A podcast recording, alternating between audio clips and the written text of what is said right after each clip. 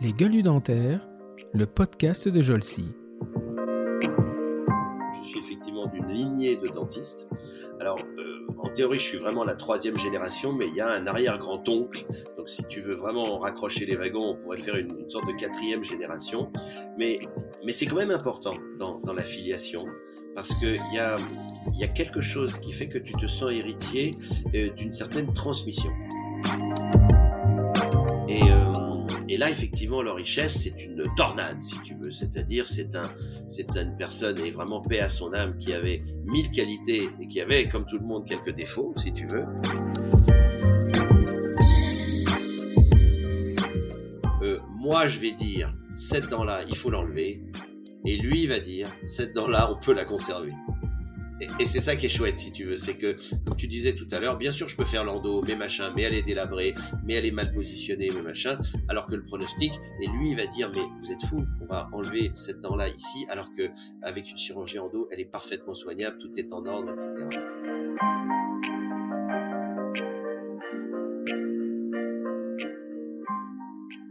Bonjour et bienvenue pour le nouvel épisode de la troisième saison de notre podcast Les Gueules du Dentaire, le podcast de la société Jolcy. Jolcy est un organisme de formation pour chirurgiens dentistes et assistantes dentaires qui notamment gère la marque Endo Academy. Endo Academy propose un catalogue de formation original et très étendu. Que vous soyez étudiant, nouvellement diplômé, un praticien souhaitant vous remettre à jour en endodontie, ou encore même si vous envisagez de limiter votre exercice à l'endodontie, eh bien Jolcy a probablement la formation qui vous convient. Que ce soit en présentiel, distanciel, pratique ou dans tous les formats, mixtes vous sont proposés. Retrouvez l'ensemble de nos formations sur www.endo-academy.ie.fr ou contactez nos coordinatrices de formation et notamment Yuna. Nul doute qu'elles vous trouveront ce que vous cherchez et en plus, vous validerez votre fameux DPC. Cela faisait longtemps que je n'avais pas invité un endodontiste à ce micro, et quelque part, probablement que ça me manquait. Alors je me soigne avec ce nouvel épisode. L'endodontiste que je reçois est un, élève de Jean-Marie Lorichesse au temps de la splendeur de l'endodontie à Garancière. Euh, fils et frère de dentiste, il fait partie des rares qui ont traversé l'Atlantique dans les années 80 pour aller compléter un programme complet aux États-Unis. Son frère, lui, était allé à Washington pour apprendre à visser du titane. Lui est allé à l'autre bout des États-Unis, à Seattle, pour apprendre à utiliser le titane, mais différemment. Non pas pour remplacer les dents extraites, mais plutôt pour éviter de les extraire. Quoique, au moment où il faisait son programme, le nickel titane était encore dans les tiroirs des chercheurs. De retour à Paris, il rejoint le cabinet magnifique Place Paul Doumer, où il embrasse sa carrière d'endodontiste à une époque où l'exercice exclusif était vraiment à la marge. Il fait partie des pionniers des utilisateurs du microscope opératoire et il développera très vite une fibre pour la chirurgie endodontique dont il fera une spécialité dans la spécialité. Son sens de l'organisation, du déroulement de ses séquences de soins l'ont amené très rapidement à développer un cabinet qui est pour la profession ce que les maisons modèles sont aux agents immobiliers. Un exemple. Nombreux, et parmi eux certains des étudiants que j'ai formés, sont ceux qui vont y passer une journée, une semaine, une année en observation. Et tous sont unanimes. C'est impressionnant. Mais comme le mentionne la punchline de ce podcast, rien n'arrive par hasard et tout cela se provoque. Je suis donc ravi d'accueillir cette semaine le docteur Bertrand Caillat qui, je l'espère, va nous expliquer comment on peut en arriver là où il en est. Bonjour Bertrand. Salut Stéphane. Alors, j'ai euh, déjà, je vais tout de suite m'excuser si Pierre, m'écoute. Donc, tu es un, un, un, un élève de Jean-Marie Lorichesse et effectivement, Jean-Marie Lorichesse était euh, à l'époque de la splendeur de l'endodontie, mais il y avait aussi Pierre Machtou, donc c'était deux sûr. écoles. Donc, euh, Pierre m'excuse, mais euh, je crois pas avoir mentionné son on en parlera parce que c'est amusant de toute façon, puisque on a, on a les histoires de cette époque-là et tout, elles sont rigolotes.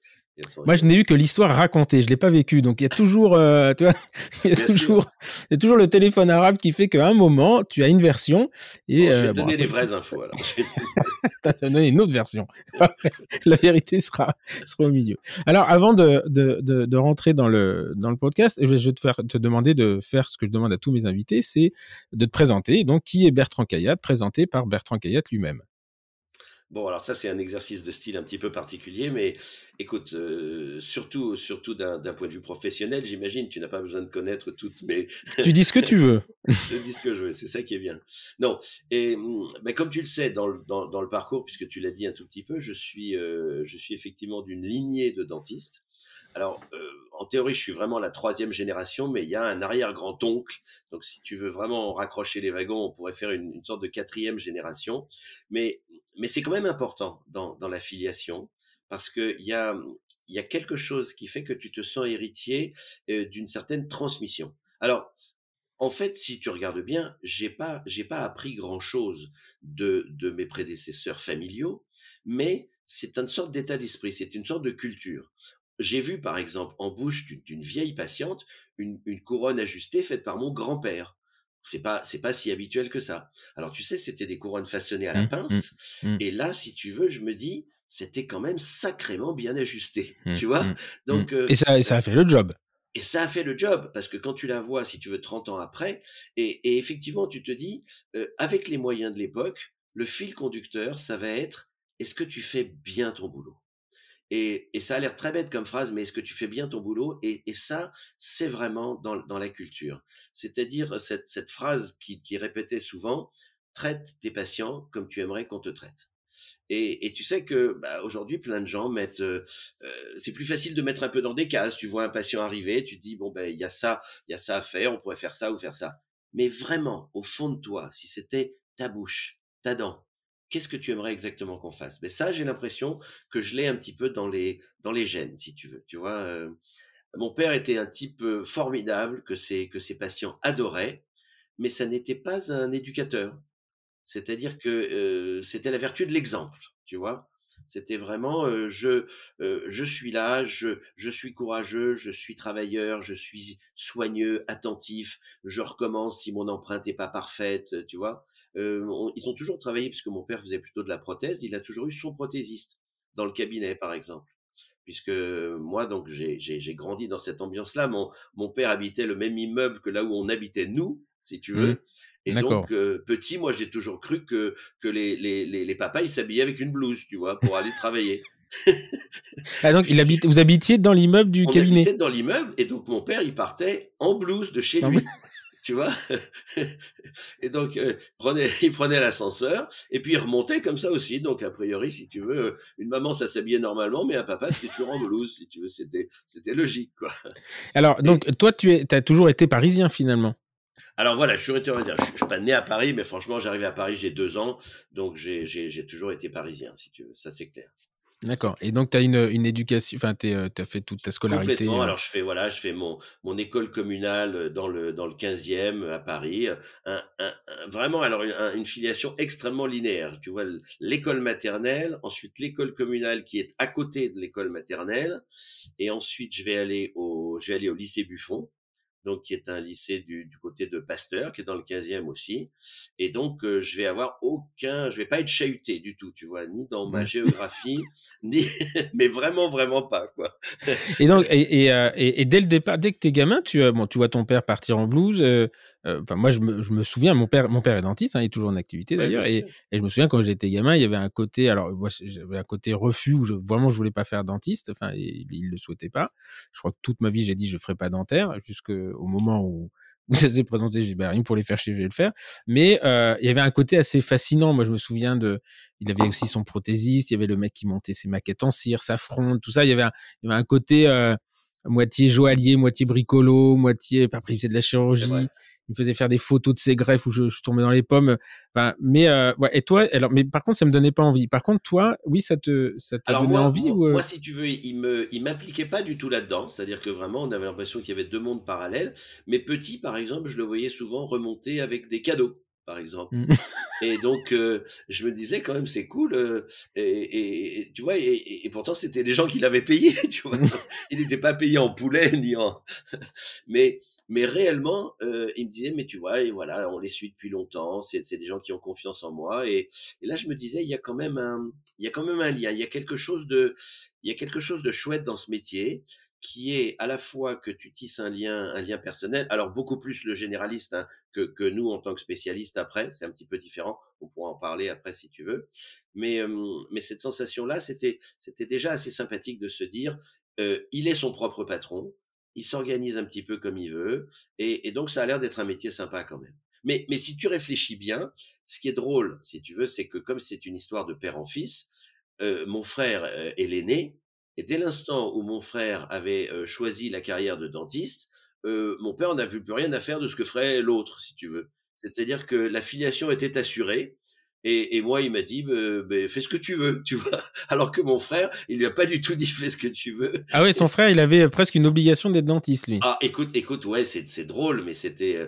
tu sais, c'est tout cet héritage. Mon frère, il portait le même prénom que, que donc que le grand-père, et donc il était comme investi de la mission, quoi. C'était assez, c'était assez fou. Et moi, moi, par chance, j'ai vraiment échappé à ça. Alors moi, il se trouve que mon frère, euh, c'est un métier qui, qui, qui, le passionne et qu'il a, qu'il a adoré faire ça, donc ça tombait bien. Mais heureusement, si tu veux, parce que Sinon, c'était compliqué. Et donc, euh, euh, vous avez 4 ans, hein, je crois, de différence. On a, on a 3 ans. On a 3 ans d'écart. On a 3 ans d'écart. Et donc, euh, donc, toi, tu fais ton, tu passes ton bac et tout de suite, tu, tu vas en dentaire ou tu as hésité alors, alors, le truc compliqué, si tu veux, c'est que moi, je suis toujours sur les traces de mon frère. C'est-à-dire qu'il fait exactement le même parcours. Et, et si tu veux, voilà, la même école, le bac, etc.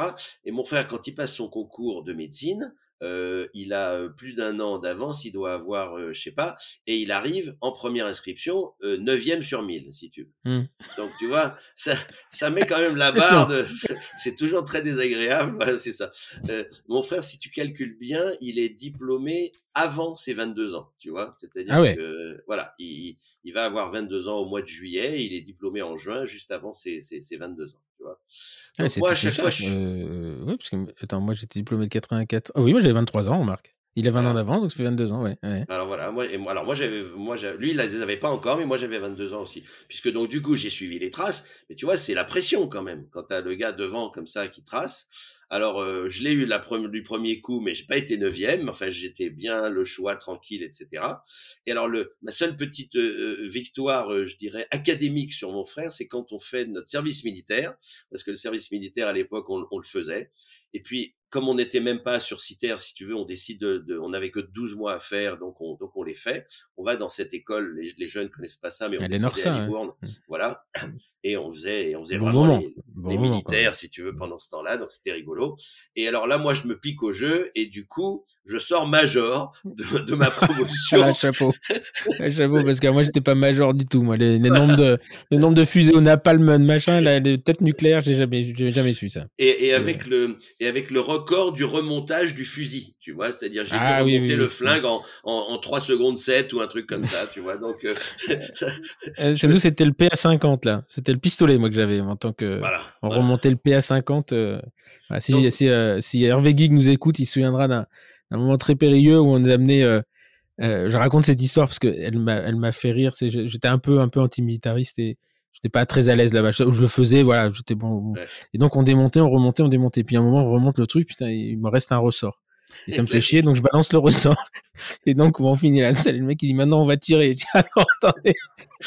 Et donc, on était à quatre pattes avec mon pote, en train de chercher le ressort. Et l'autre qui nous, je veux dire que la première balle, quand j'ai tiré, j'étais pas super fier. Je me suis dit, ça va me péter au truc.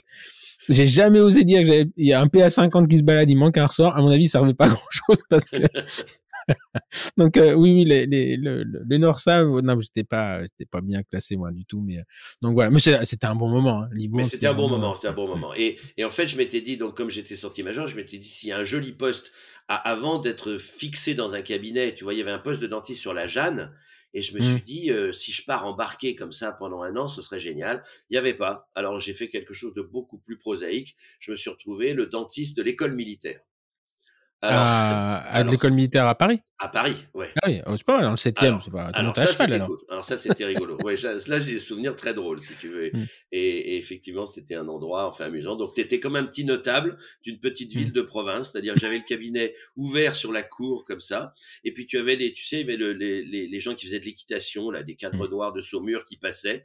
Et donc, euh, ils me saluaient comme ça, avec mes fenêtres grandes ouvertes l'été. Alors, bonjour docteur, bonjour mon colonel. C'était, c'était une ambiance euh, surréaliste. C'était vraiment rigolo. Moi, j'ai des bons souvenirs. J'ai des très bons souvenirs. Je pense qu'on a tous des bons souvenirs. Quand tu liais, enfin, c'est un peu chiant parce que tu as l'impression de perdre ton temps, mais enfin, quoi que, en fait, on le perdait pas parce que euh, moi, je, me souviens, j'allais à l'hôpital Percy, j'allais voir euh, André Annie opérer, tu vois, c'était, où il s'engueulait en se voyant, c'était drôle, euh, dans le bloc. Et voilà, enfin, c'était, voilà, il fallait le temps que ça se fasse. Et, exactement. Mais on a tous un bon souvenir, on a tous un bon copain de l'armée. C'est un truc de dingue. Hein. Exactement, exactement. Mmh. Un de mes meilleurs copains, c'est c'est le parrain de ma fille d'ailleurs. Je l'ai rencontré, on a fait notre service ensemble. Et donc tu fais ton service et, à ce moment-là, est-ce que donc tes études à Garancière, ça se passe bien?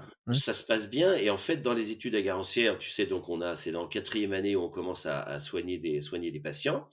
Et là en quatrième année, si tu veux, jusque là, euh, je fais, je trouve ça très facile. C'est-à-dire que euh, mon frère peut m'aider, me montrer des trucs.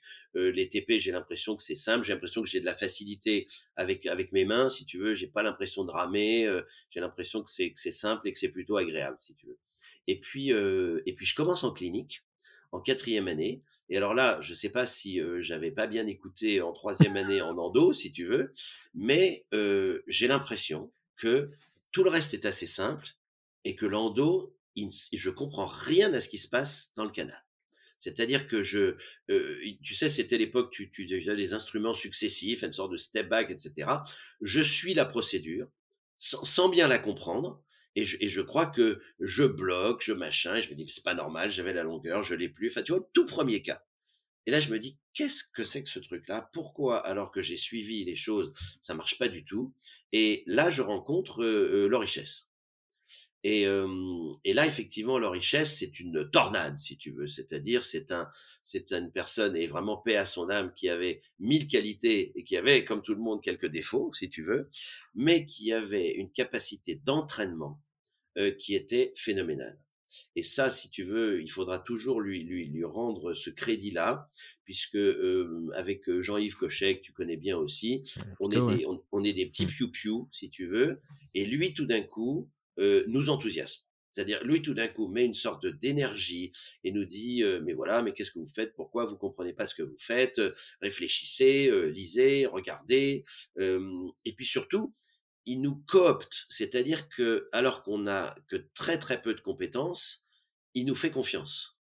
Et, et là, si tu veux, c'est le moment où la Société française d'endodontie se crée. On est en 81 exactement et il va faire, euh, tu vois, le premier congrès de la Société française d'endodontie où il invite euh, Steve Schwartz et il invite Max Padden. Et, euh, et, alors là, c'est la révélation, si tu veux. Moi, en plus de ça, donc on est embauché. Hein, c'était vraiment tout le monde était embauché. On, on collait les lettres. À l'époque, il n'y avait pas d'internet, si tu veux. On, faisait les mailings. On passait des après-midi entières à, coller mille enveloppes, tu vois, pour que ça parte partout en France. Quand les quand les conférenciers étaient là. Et alors moi, comme je parlais un petit peu correctement l'anglais, eh ben j'étais euh, chargé de, si tu veux, m'occuper des conférenciers. Donc, les prendre à leur hôtel, les amener au truc, les ramener. Et du coup, j'ai été, grâce à lui, en contact tout de suite avec ces gens-là, alors que j'étais juste leur petit chauffeur de quatrième année, si tu veux, mais avec un, avec un lien, avec des gens qui tout d'un coup t'ouvrent les yeux euh, ronds comme des billes, tu vois. Mmh. Parce que, alors, euh, ce qu'il faut dire quand même, c'est que cette, cette époque-là, donc il y a euh, Jean-Marie Lorichesse, alors, on l'a toujours connu comme l'ennemi de, de, de, de, Pierre Machtou, parce que c'était deux écoles, et, et, voilà. Mais effectivement, on m'a toujours dit c'était un type incroyable, un, un, leader, un, chef d'équipe. Ça lui a coûté cher d'ailleurs, parce que je crois qu'on lui faisait pas de cadeaux. Mais euh, moi, par exemple, des gens comme Anne Kless, il y a Catherine Ritchie aussi de cette époque-là. Euh, euh, donc Jean-Yves, toi, il y a Isabelle, euh, Isabelle Cochet, enfin Baril. Et euh, effectivement, c'était euh, c'était une équipe, enfin, il, il, fédérait quoi. C'était voilà. voilà. c'est lui qui a créé la SFE ou pas? C'est lui qui a créé la SFE, absolument. Il a créé aussi l'IFEA l'International Federation Endodontic Association, quoi, c'est ça. Ouais, c'est ça. Euh, là, ils l'ont créé, on va dire, avec. là, c'était des, c'était les anciens présidents des associations qui, qui étaient tristes de plus être président et, qui se sont dit, on va, on va s'en faire une pour être président de nouveau de quelque chose. Ah, donc l'IFEA, pour ceux qui connaissent pas, c'est une fédération, qui, c'est une structure qui fédère toutes les associations et il y a un congrès il y a un congrès annuel euh, où euh, les représentants des sociétés de scientifiques mondiales de tout dans le monde entier sont euh, invités à, à, présenter. Donc en général, c'est tous les deux ans. C'est tous les deux ans. Tous les deux ans. Pardon, tous les deux ans. Et je crois que la dernière présidente en date, c'était Catherine. C'est Catherine, Catherine Ritchie. absolument. Elle, est, toujours en exercice. Elle, elle, termine son mandat, je crois, voilà, la prochainement. D'accord. Et, et je me, moi, je me souviens parce que ma première présentation d'un congrès international, c'était en 2000 c'était vraiment la toute première, c'était à l'IFEA et c'était à Madrid. Et, voilà. Et après, j'ai eu et deux mois après, je faisais avec Jean-Yves à, Hawaï. Ça c'était autre chose. On faisait les, posters avec les diapos encore.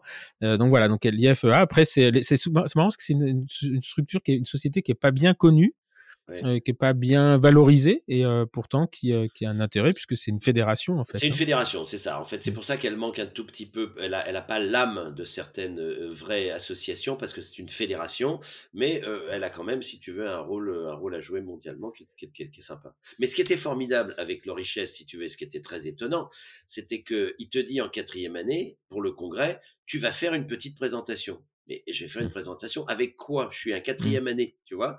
Et mmh. alors à ce moment-là, il te disait euh, sur un sujet particulier, euh, moi je te montrerai, je te passerai des cas cliniques, mais tu vas, tu vas, tu vas travailler un petit peu le sujet. Et donc en fait, il nous, il nous mettait le pied à l'étrier, mais mais presque de force, tu vois ce que je mmh. veux dire?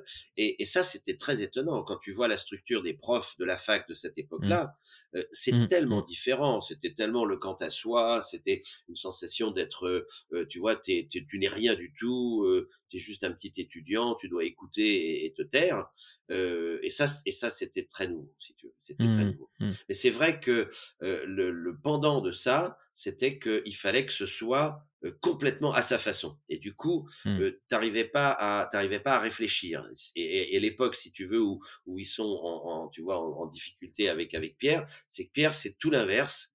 Il essaye de complètement réfléchir Mmh. à, tout ce qu'il fait, à comprendre, etc. Et, et, et, si tout ça avait pu même marcher ensemble, si tu veux, ça aurait été la synergie extraordinaire.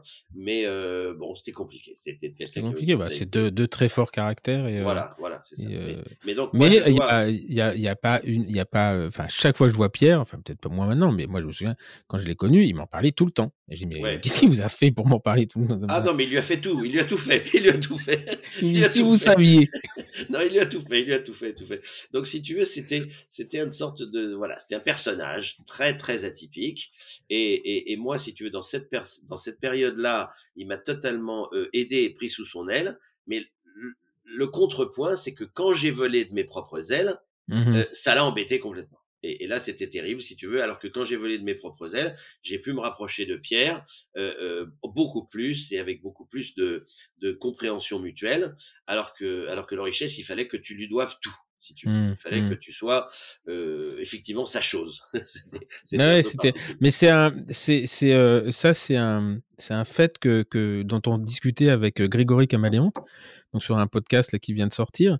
Et je dis, en fait, c'est très compliqué parce que quand tu es dans sa phase, dans ta phase ascendante, euh, tu es attiré par quelqu'un et sur le papier, tu es voué, enfin, tu es destiné à, à, à, avoir au moins son niveau. Et il y a un moment où les, les courbes se croisent et il y a une inflexion. Ce que j'expliquais à Grégory, c'est que moi, j'arrive, je viens de passer 50 ans, donc ma courbe, elle va descendre. Mon influence va descendre, mes compétences vont, vont stagner. Euh, et, et, par contre, les gens que j'ai attirés, eux, continuent à monter et, euh, j'aurais donné un point, un, j'aurais donné une inertie et, et, et, qui va leur permettre d'avoir de l'énergie cinétique et de l'énergie potentielle. L'énergie potentielle leur permet de monter. Et donc il y a un moment où les courbes se croisent et l'inflexion se fait dans une sens inverse. Et ça c'est très particulier parce que euh, bah, quand tu montes, t'as qu'une envie, euh, tu dis ouais, pourquoi il me fait chier? Et puis quand tu arrives là et puis que derrière on commence à avoir des jeunes qui te poussent, là tu, tu as intérêt à te préparer à ça. Hein, et, et, c'est pas simple. Hein. C'est pas simple. mais alors, ce que tu dis est super intéressant et, et, et moi, je, je, je, le vois un petit peu en trois phases, si tu veux. C'est-à-dire que, euh, effectivement, il me met le pied à l'étrier, il me lance, et quand j'arrive aux États-Unis, j'arrive avec trop de certitude. Et là, c'est Hmm. terrible, si tu veux, parce que j'ai l'impression que je sais des trucs, et en fait, je sais rien. Et alors Et- ça, juste, alors excuse-moi de te couper parce que ça, c'est un truc. Tous ceux qui ont, qui sont sortis du nid, du cocon dans lequel ils sont nés, qui sont allés voir autre part, c'est tout le monde a le même constat. Et toi, tu l'as fait en endo, moi je l'ai fait en biologie, et je me souviens d'avoir d'avoir eu d'être parti avec des convictions en endo et en biologie, d'être arrivé en Angleterre où les mecs, ils étaient pas plus mauvais que ceux que j'avais quittés en France, et qui avaient des convictions qui étaient tout autres. Et je pense que, euh, et ça, on, va, on va passer un peu de temps là-dessus sur ces fameux programmes ou ces expatriations de deux ans ou trois ans, où euh, on a discuté avec Guillaume, et ça c'est extrêmement important le point que tu dis là, parce que, ben, en fait, tu repars à zéro, alors qu'au départ tu leur dis non mais attendez, vous êtes trompés les mecs, parce que c'est pas comme ça que ça se passe.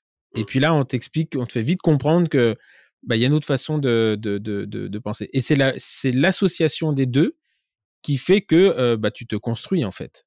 Exactement. Et, et ça, c'est un passage, si tu veux, et comme tu dis, c'est relativement difficile de l'expliquer, mais tous les gens qui l'ont fait l'ont compris. Et donc, tu arrives avec de l'enthousiasme. Moi, je pars, tu vois, je pars à Seattle, c'est à 9000 km de l'autre côté. Euh, re- resitue le contexte, si tu veux, il n'y a pas d'internet, il n'y a pas de truc comme ça. Euh, tu vas passer un coup de fil euh, une fois tous les trois mois, tu comprends? Hmm. je, vais, je vais envoyer quelques lettres à mes parents, tu vois. donc Alors ça, c'était quand? C'était juste après l'armée? Fait, Tu fais ton armée et tu Alors, pars à Seattle. je alors non, parce que quand même, je m'autofinance complètement. D'accord. C'est-à-dire que, bon, voilà, c'est les petites fiertés de chacun, si tu veux, mais je travaille quand même dans de bonnes conditions, puisque je travaille en tant que généraliste avec mon père. Hmm. Et, et en fait, mon frère est déjà parti. Donc, je Mhm. reprends le cabinet de mon frère, au sein du cabinet de mon père. Et ensuite, quand mon frère va rentrer, moi, je vais partir, si tu veux. Donc, il va y D'accord, sorte, ok. de, une sorte de relais qui va se faire comme ça. Et alors, comment ça se passe à l'époque l'appli- Parce que bon, t'arrives pas, t'appelles pas Washington, Seattle en disant bon, attendez, j'arrive, donnez-moi une place. C'est un peu plus compliqué que ça quand même. hein. Alors non seulement, non seulement c'est assez compliqué, mais le programme dans lequel j'étais, il ne prenait que deux étudiants par an. Quand je dis deux étudiants, Ah c'est deux ça. étudiants américains compris. Hein, c'est pas, c'est pas deux étudiants étrangers si tu veux. Donc ça fait vraiment pas beaucoup. Et, euh, et là, je me souviens très bien, je fais toute une visite des États-Unis avec mon frère quand lui fait ses applications. Mais euh, comme à blanc, tu vois ce que je veux dire, sans, Hmm. sans aucune pression. Et là, j'essaye de voir les endroits où, où il se passe quelque chose. Et, euh, et franchement, je, je, je sélectionne après avoir vu plein de choses. Je vais voir euh, Boston, je vais voir Frank Wine à Chicago, je vais voir, tu vois, euh, des, des trucs à, à Los Angeles, etc. Et finalement, à l'époque, à l'époque, si tu veux, il y a le programme de Tronstadt à Philadelphie, il y a le programme de, de Steve Senia à San Antonio, qui est un Mhm. programme étonnant parce qu'il y a énormément de moyens, c'est-à-dire qu'ils ont un argent fou. Et puis, il y a le programme de, de Seattle euh, avec Harrington. Donc Et ça, c'est quoi? C'est les trois que tu. Enfin, il y a Boston aussi. que- alors voilà, C'est les trois que tu sélectionnes toi? alors oui, c'est-à-dire je tourne dans tous, et en fait, si tu veux, c'est les trois que je sélectionne moi. Parce que euh, moi, je me dis quand même à ce moment-là, je veux pas partir à Boston, parce que là, je sens que si tu veux, Hmm. euh, je, je, je le sens, hein, que je vais être gouroutisé. Ça sent le couloir. et- et je, je te jure, voilà, et, et donc je Alors, me dis non, j'ai- Pour, ceux, pour ceux qui sont pas, qui- enfin, Boston, BU, Boston University, c'est le, c'était le temple de Schilder. Euh, donc voilà, Schilder. euh, tout- Enfin là, pour le coup, je vous ferai pas l'affront de vous rappeler qui est Schilder, mais c'est, euh, je sais pas. Oui, c'est un gourou. C'est quelqu'un qui, c'est un Jean-Marie de Richesse puissance 10, euh, euh, qui fédère non pas par son, sa, par euh, euh, par comment dire, par sa sympathie, d'après ce que j'ai compris, mais Non, qui non, fédère la- parce que c'est la figure avec tutélaire, c'est le grand commandeur, si tu veux. C'est, le, Schilder, si Schilder a dit, c'est dit. Dans l'acte 4, si tu veux, quand il surgit comme ça, voilà. Après, euh, tous ceux qui y sont passés, euh, euh, Oliver Pontus, etc. Enfin, c'est des, c'est, des gens qui sont restés très très fidèles d'ailleurs et, et qui ne parlent que par, que par view. Oui, hein. on va parler de. Justement, on, on y viendra parce que ça c'est un point, c'est un point crucial par rapport à ce qu'on à ce qu'on disait tout à l'heure. Donc je, je fais le choix de ces trois programmes là et donc je fais pas d'interview encore puisqu'il est trop tôt si tu veux, mais je me dis il y a vraiment un endroit où j'ai l'impression que euh, il va se passer exactement ce que je veux et du coup je vais mettre tous mes œufs dans le même panier. C'est-à-dire que je vais faire qu'une seule application à Seattle en, temps utile après et je vais aller faire des interviews, si tu veux, même en avance. Et alors, effectivement, le fait de, de parler un anglais correct, si tu veux, j'essaye de... Alors, je sais pas trop ce qu'ils vont me demander dans l'interview, j'essaye même d'amener quelques cas, tu vois, des trucs idiots. Ça a l'air, c'est touchant et c'est mignon quand tu quand y penses maintenant. Mais, euh, et après, je leur ai posé la question. Je leur ai dit, c'est quoi votre critère de sélection? Et, et en fait, si tu veux, ils essayent. Alors, je rencontre les trois personnes. Ce qui était incroyable, si tu veux, c'est qu'on avait quatre profs temps plein et on était deux étudiants par année. Donc t'imagines, Mmh. c'est du cours privé. Et c'était deux a- ans. euh, c'était deux ans. c'était deux ans plus la recherche. Donc moi j'ai Mmh. fait deux ans et demi, si tu veux. Donc c'est un ratio de 1 pour 1, quoi. Ouais. Et c'est hallucinant. Et dans une clinique où tu as huit fauteuils. Donc si tu veux, Mm. déjà, tu es dans des conditions de rêve. Tu peux travailler sur deux fauteuils si tu veux. Tu as la vue sur le lac Washington comme ça à travers ta vitre. C'est extraordinaire. Tu as une salle de conférence qui est dédiée pour ces quatre personnes. Tu as un labo dédié pour ces quatre personnes. Tu as une assistante pour les quatre personnes. C'est unique. C'est unique, Stéphane. Et c'est toujours le cas ou euh, Je ne sais pas si c'est toujours exactement le cas, mais c'est incroyable. Et, Mm. et là, je tombe des nues, si tu veux. Euh, et, et quand je vais faire de la recherche en, en, en- avec Margaret Byers en immunologie, euh, elle me dit c'est super, viens travailler avec nous. Voilà ton bureau. Comment ça, mon bureau? Voilà ta ligne de téléphone. euh, euh, voilà tes clés du microscope électronique et puis les clés de la fac, etc. Cette, cette confiance, cette Mm. sensation incroyable, si tu veux, mais vraiment, je t'en parle aujourd'hui comme, comme à l'époque, de tout est à ta disposition. C'est-à-dire Mm. que si ça n'avance pas, t'as aucune excuse. Je te Hmm. donne un exemple simple. La bibliothèque à la fac chez nous, elle était ouverte genre 9h, 17h, j'en sais rien. Hmm, hmm, hmm. Euh, voilà. La bibliothèque, elle est quasiment H24. ouverte non-stop. Parce que c'est les étudiants qui la font tourner, parce que donc donc t'auras jamais d'excuses. Tu vas pas dire ah non j'ai pas eu de truc. Non. Et là tu te rends compte que où tu relèves tes manches et il va se passer des trucs, mais de toute façon euh, ça ça tient qu'à toi si tu veux. Et-. Et, ces gens vont vraiment euh, mettre tout à ta disposition. Et là tu te dis eh, les Américains ils sont ils sont pas plus malins que les autres. Et c'est pour ça que la terre entière vient travailler chez eux parce qu'ils mettent tout d'un coup des moyens qui sont incroyables et qui étaient ils, donnent les, ils se donnent les moyens de, les Voilà. moyens de leurs ambitions, quoi. C'est, euh, et qui était euh, particulièrement spécifique euh, à Seattle, puisqu'il y avait peu d'étudiants, si tu veux. Le fait que ce soit une université supportée par l'État, ils avaient un peu moins la pression des universités privées, où tu dois quand Mm. même prendre un certain nombre d'étudiants. Écoute, c'était des conditions, euh, c'était des conditions incroyables. C'était des conditions Et donc, ça, c'est. euh, euh, c'était qui? Il y avait, Le directeur, c'était Harrington? Alors, le directeur, c'est Harrington. Et donc, si tu veux, l'université de Washington, comme tu sais, c'est l'université d'Ingle. Donc, Mhm. si tu veux, il y a toute cette tradition de la Washington Study, Washington euh, qui, Study, qui ouais. ont, qui, ont, qui ont vraiment jeté les bases de la standardisation des instruments. Et donc, si tu veux, il y a, il y a, il y a une culture d'université endodontique euh, ancienne, tu vois? Euh, Par exemple, l'université de Washington sur la côte ouest, c'est la plus ancienne université de la côte ouest, avant Mm. Los Angeles, avant San Francisco, si tu veux. Donc, il y a, y a vraiment un passé. Et ils étaient vraiment, euh, ils avaient vraiment, euh, euh, ils ont, il y avait le programme d'Endo que je connaissais. Il y a d'autres programmes qui sont très connus là-bas ou sont Ouais, vraiment il y avait, il y avait le- le programme qu'a fait mon frère, qui était un programme d'un type qui s'appelait Yodelis. Et Yodelis, c'était un programme de, de ce qu'on appelait euh, restorative. Et donc, il faisait que des bouches complètes.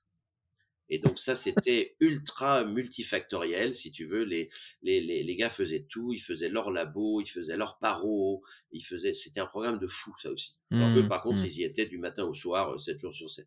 Nous, on avait quand même un petit peu des, des week-ends. Mais Donc cette- euh, là, cette- tu, ouais, pardon, vas-y, cette, cette intensité, si tu veux, d'une période comme celle-ci, elle est, elle est absolument irremplaçable. Tu peux faire plein d'autres programmes, tu peux te former, etc. Mais là, tu vas faire un choix particulier, tu vas aller très loin, tu vas te couper de toutes tes bases, euh, Mm. tu vas dépenser beaucoup d'argent. Et, et donc, tu vas essayer de, d'en tirer le, le meilleur parti, si tu veux. Et, Mm. et c'est pour ça que ça reste une période euh, euh, complètement incroyable, très heureuse en plus de ça, parce que tu es en pleine découverte. Euh, tu vois, Mm. faut recontextualiser. Euh, c'est l'ouest des États-Unis, euh, il n'y a pas d'Internet. Attends, il n'y a pas d'ordinateur. Ça paraît incroyable. Hein Quand je Mm, te dis mm. pas d'ordinateur, on a, on- ils viennent de recevoir dans le labo un gros machin qui est comme une télé avec euh, des lignes de code, tu sais, en vert, comme ça, on dirait Mm. une, une vieille machine de trucs. Et ça, c'est l'ordinateur du labo, si tu veux. Mm, Donc, c'est, mm. très étrange. Ah oui, tu parlais de la bibliothèque tout à l'heure, mais ça paraît, euh, ça paraît con parce qu'aujourd'hui on va en bibliothèque pour être tranquille et travailler un peu. Sauf qu'à cette époque-là, enfin moi je suis diplômé de 94, donc toi on a 15 ans de différence quasiment. Euh, à cette époque-là, il n'y a pas de, y a. Il n'y a pas d'e-book, il n'y a pas de PDF, enfin, c'est même ingérable. Les articles, on- on- Ouais. on- il y avait les journaux sur place, mais dès que tu sortais un peu du truc, ça partait à la bibliothèque, tu les commandais, tu les avais une semaine après en photocopie. Enfin, c'était un truc, euh, un truc, un truc de dingue. C'était le, le- alors, il y, avait aussi moins de production scientifique. C'est, euh, euh, c'est-à-dire que là, euh, depuis euh, depuis cinq ans, euh, vu que les, les, les postes universitaires sont faits sur la publication, il y a quasiment. euh, le jour j'ai calculé, je reçois en moyenne, en moyenne, hein, sur cinq jours ouvrés, quatre sollicitations par jour pour publier dans des, dans des journaux. Alors, avec des, des noms complètement, euh, complètement ésotériques. Donc, ça veut dire que je reçois 20 sollicitations par semaine. Euh, il y en a peut-être qui c'est deux fois la même chose, mais voilà, on dit, ah, on, vous a, on a lu votre article dans tel journal, est-ce que ça vous on a un, un impact facteur de 0,04 enfin, et, et, là, donc, ce qui fait que maintenant, c'est devenu tellement pléthorique que ça n'a même plus de sens. Ouais, c'est trop, euh, Moi, je me souviens de, de, au début où je, je m'étais inscrit au journal of Endodontics, enfin, tu le, tu l'attendais euh, un peu comme mes filles attendent le j'aime lire ou le poppy quoi hein. c'était euh, t'es content qu'il arrive euh, quand t'avais un article dedans tu l'ouvrais puis tu le laissais traîner un peu à la fac pour montrer qu'il y avait ton nom dessus. Et là maintenant en fait tu ça quand tu reçois le papier t'as même l'option de même plus le recevoir en papier. On te demande si vraiment tu le veux parce que bon on coupe des arbres tout ça. Enfin euh, voilà c'est c'est c'est complètement complètement différent. Mais je te rejoins vraiment hein, sur le je me souviens en 2006 quand je pars, alors c'était dans un autre contexte, c'était vraiment en, en, biologie pure. Et en fait, il y a aussi une chose, c'est que tu te coupes euh, euh de, de ce que tu sais, de ce que tu fais, et tu te coupes de tes habitudes. Et c'est ça qui est assez étonnant. C'est-à-dire que aller faire un programme euh, en France, un jour sur deux, tu vas aller au cabinet, tu vas aller dans le truc, machin. Là-bas, tu pars. De toute façon, tu vas pas aller au cabinet.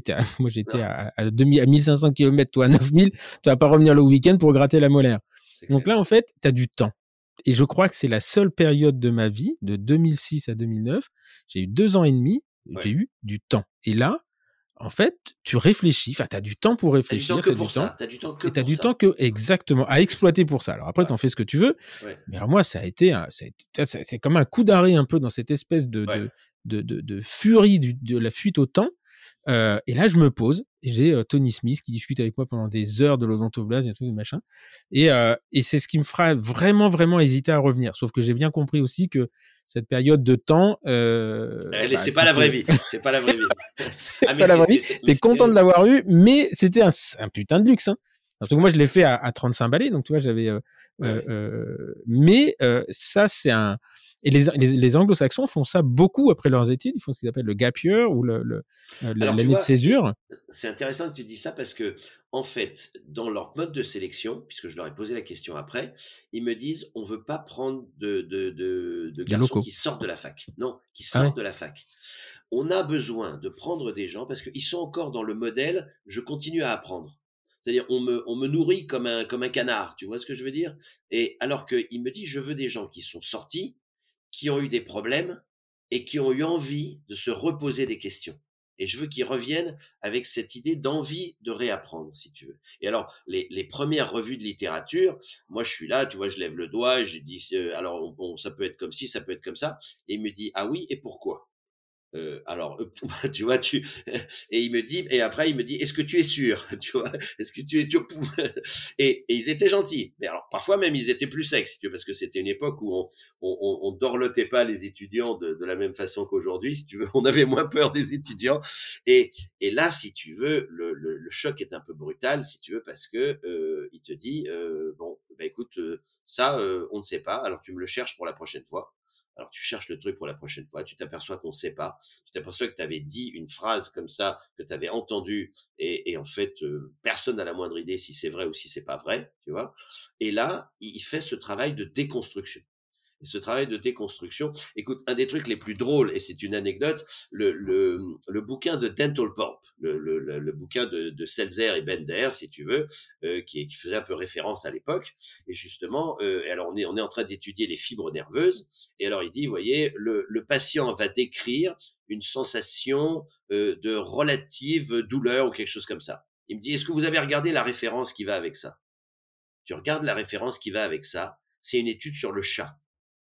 Alors tu vois, le patient décrit une douleur comme ci, comme ça, mais c'est un chat. Alors il nous dit, il fait quoi? Miaou, il fait miaou plus fort, il fait. Et là, et là, tu te dis, mais bon sang, euh, même dans des dans des articles, dans des livres préceptes comme ça, il va falloir aller essayer de comprendre un petit peu plus loin. Et t'es un peu perdu au début, parce que tu te dis, mais alors du coup, je ne sais plus rien. Et je ne sais plus rien. Et tu sais ce qu'il faisait parfois à la fin d'une d'une revue de littérature, et, on avait besoin que d'une page. Il nous disait, mettez sur une page, de manière succincte, ce que l'on sait de manière certaine. Mais je te dis, on n'a jamais dépassé la page. On n'a jamais dépassé la page. Et, tu vois l'exercice intellectuel que ça t'obligeait à faire.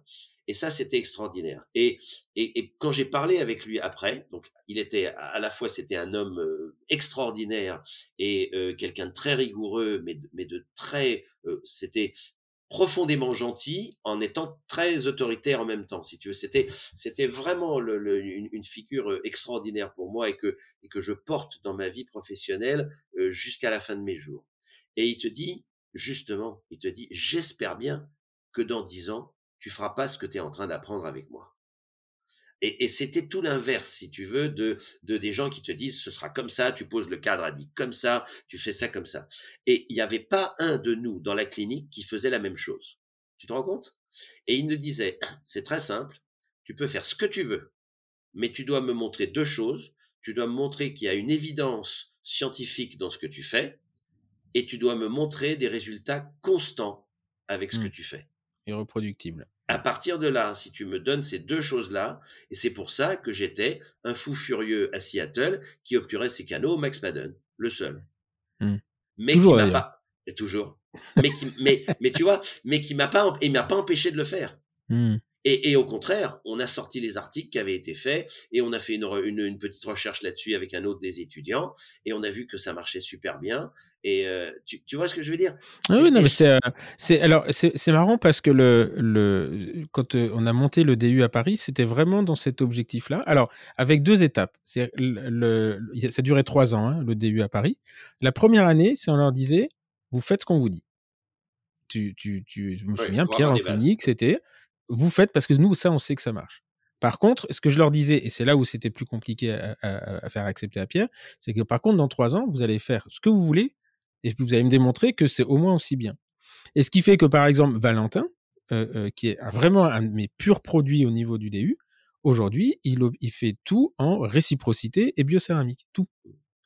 Et, et, pour moi, c'est une fierté parce que c'est pas ce que j'ai, pas ce que j'ai voulu lui enseigner. Et un jour, je lui dis, mais euh, finalement, tu fais, euh, tu fais pas ce que je t'ai dit. Il dit, si, je fais exactement ce que tu m'as dit. Il me dit, il me dit, je fais ce que j'ai envie de faire parce que tu m'as amené à réfléchir et je considérais que ça, mes résultats étaient reproduits. Il me dit, bien sûr j'ai des échecs. Et, je me souviens à son exercice final, donc il y avait euh, Pierre dans le jury, qui l'a vraiment challengé là-dessus. Et, il a je me souviendrai toujours parce que c'était gonflé. Je sais pas si tu connais Valentin, c'est quelqu'un de très calme, etc. Il dit, mais monsieur Machou m'avait appris une chose, c'est qu'on ne discute pas les résultats. Et, euh, et, ça avait coupé court à la conversation parce que Pierre a souri, c'était lui qui lui avait dit. Euh, euh, euh voilà. Et, euh, et, et, pour moi, ça a été une de mes plus bien réussites avec Brice, Julie, Rosé, etc. C'est que aujourd'hui, ils font ce qu'ils veulent, ils ont leurs convictions. Et moi, on peut discuter avec eux. Ils ont des arguments. Ils m'ont fait changer d'avis sur pas mal de choses d'ailleurs. et effectivement, c'est vraiment cet esprit-là. Et je voulais, quand j'avais monté le truc à Paris, je voulais vraiment éviter de tomber dans l'endoctrinement en disant conicité gutta chaude. C'est ça, c'est ça. Et, et, moi, c'est exactement pour ça que j'ai choisi ce programme-là et, et, que cette personne, je dis, reste à, jamais euh, vraiment de manière extrêmement positive. Je me dis jamais mon maître faisait comme ça. Ça, on s'en fout. Mon maître faisait comme ça. C'est euh, cet homme-là m'a appris à réfléchir. Cet homme-là m'a appris mmh. vraiment à réfléchir, à, à, à, poser les à poser les problèmes et, et en te disant j'espère bien que tu feras différemment parce que tout va évoluer. Et, mmh. et, tout a évolué. Enfin, on, fait pratiquement Alors, c'est ça aussi qu'il faut dire, c'est-à-dire qu'aujourd'hui, ça paraît évident, cette, euh, cette conception, mais il y a encore dix ans, si tu prends juste la notion de mise en forme, il n'y avait pas non plus pléthore d'instruments. Tu avais, avais, des grands. Alors, d'abord, le passage à la rotation continue, enfin, l'instrument mécanisé, euh, ça, quand même, ça s'est fait un peu dans la douleur. Hein. Moi, je me souviens 96-97, c'était loin de faire l'unanimité. Et puis après, il y a eu quand même une, une euh, comment dire une un consensus. Euh, un, un, consensus, je veux dire que tout le monde a quand même rendu, s'est rendu compte que c'était difficile de, d'y échapper. Et puis après, il y a eu l'offre pléthorique d'instruments. Mais à l'époque, il y avait quoi, 4, 5 systèmes. Donc en fait, euh, c'était pas facile aussi de se dire, bah tiens, je sors du truc, je vais essayer autre chose. Là aujourd'hui, tu as, je crois, 22 systèmes sur le, sur le marché. Il n'y a pas un de mauvais. Euh, ils font à peu près tous la même chose. Donc chacun va dire, bah moi, je pense pas comme mon maître parce que j'utilise tel instrument plutôt qu'un autre. Mais le problème est pas là en fait problème, il est, il est, il est, il est, il est, complètement différent. C'est euh, pourquoi tu obtiens un canal, pourquoi tu fais pas une pulpotomie, pourquoi tu fais pas un coiffage pulpaire? Euh, c'est ça la vraie question. C'est pas est-ce que je t'obture mieux un canal latéral euh, voilà. ou est-ce qu'il faut les obturer quoi? et même souvent, moi, dans mes, dans mes présentations, je vais, je vais sortir un cas comme ça tout d'un coup en disant, tu vois, je, on parle d'instrumentation, et puis je leur dis, vous voyez, voilà, ce cas-là, il remplit tous les critères, il a la forme, etc. Sauf que ça, c'est un vieux cas que j'ai fait il y a 30 ans à la main. Mmh, mmh. Alors qu'on vient de parler de rotation continue. Donc ça veut dire que si tu sais où tu veux aller, si tu sais quels sont tes objectifs, et qui restent quand même, si tu veux, biologiquement les mêmes, puisqu'il y, a une, y a une pérennité par rapport à ça, ça, ça jette une lumière complètement différente sur les choses que tu fais. Mmh. Et, donc, c'est c'est vraiment, hein, c'est une partie importante de la, de la discussion parce que il y a, y a, peu de gens hein, qui sont allés faire un programme aux États-Unis. Donc, il y a eu, euh, il y avait, euh, y avait Anna, Anna Cohen, Anne Kingoffer, euh, Bombeyou, Iviana, bien sûr. Il y a, comment elle s'appelle Ah, qui est partie chez Tronstadt, Cécilia Bourguignon. Très peu, c'est tout. Ouais. De mémoire, c'est tout. Hein. bon, après, il y a eu Guillaume qui est parti à Philadelphie. Bien après, c'est ça. bien après, mais à cette époque-là, il y a pas. Et à cette époque-là, il y a très peu d'endodontistes finalement. Même ah, à Paris, vous êtes quoi Il y a quinzaine, euh, vingtaine max, ouais, ça. Maximum, et, et, là, c'est une époque, si tu veux, où, euh, surtout l'époque où on est tout à la main. Alors là, pour le coup, il y a une, euh, il y a une expertise, si tu veux, dans les doigts qui fait que les endodontistes font le trou avec les généralistes. Parce que euh, il faut vraiment développer un sens tactile. Les instruments sont pas commodes, ils sont en acier. Il faut comprendre quand ils forcent, il faut comprendre quand ils vont euh, aller dans la mauvaise direction. On passe un temps fou à faire ça, si tu veux, parce que on y va, on y va petit à petit.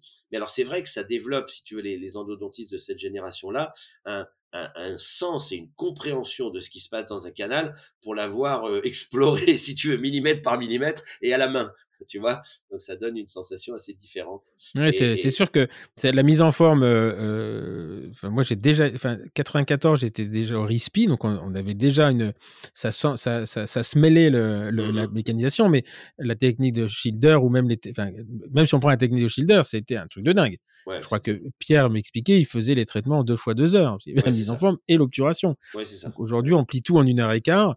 Et puis surtout, la technologie a rendu ça accessible à, tout le monde.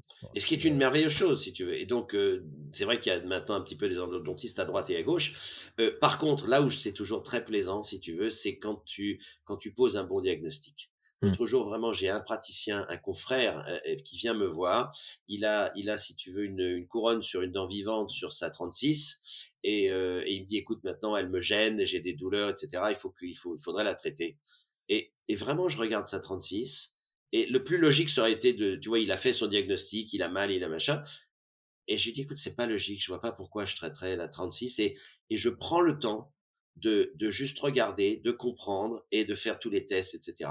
Et je m'aperçois que j'arrive pas à reprovoquer sa, sa, douleur et que finalement, après quelques temps, euh, il n'y a pas de douleur au froid, il n'y a pas de percussion, il pas de Il me dit, mais j'ai mal. Et je, et je, reproduis le chaud sur sa mmh. dent de sagesse. Mmh.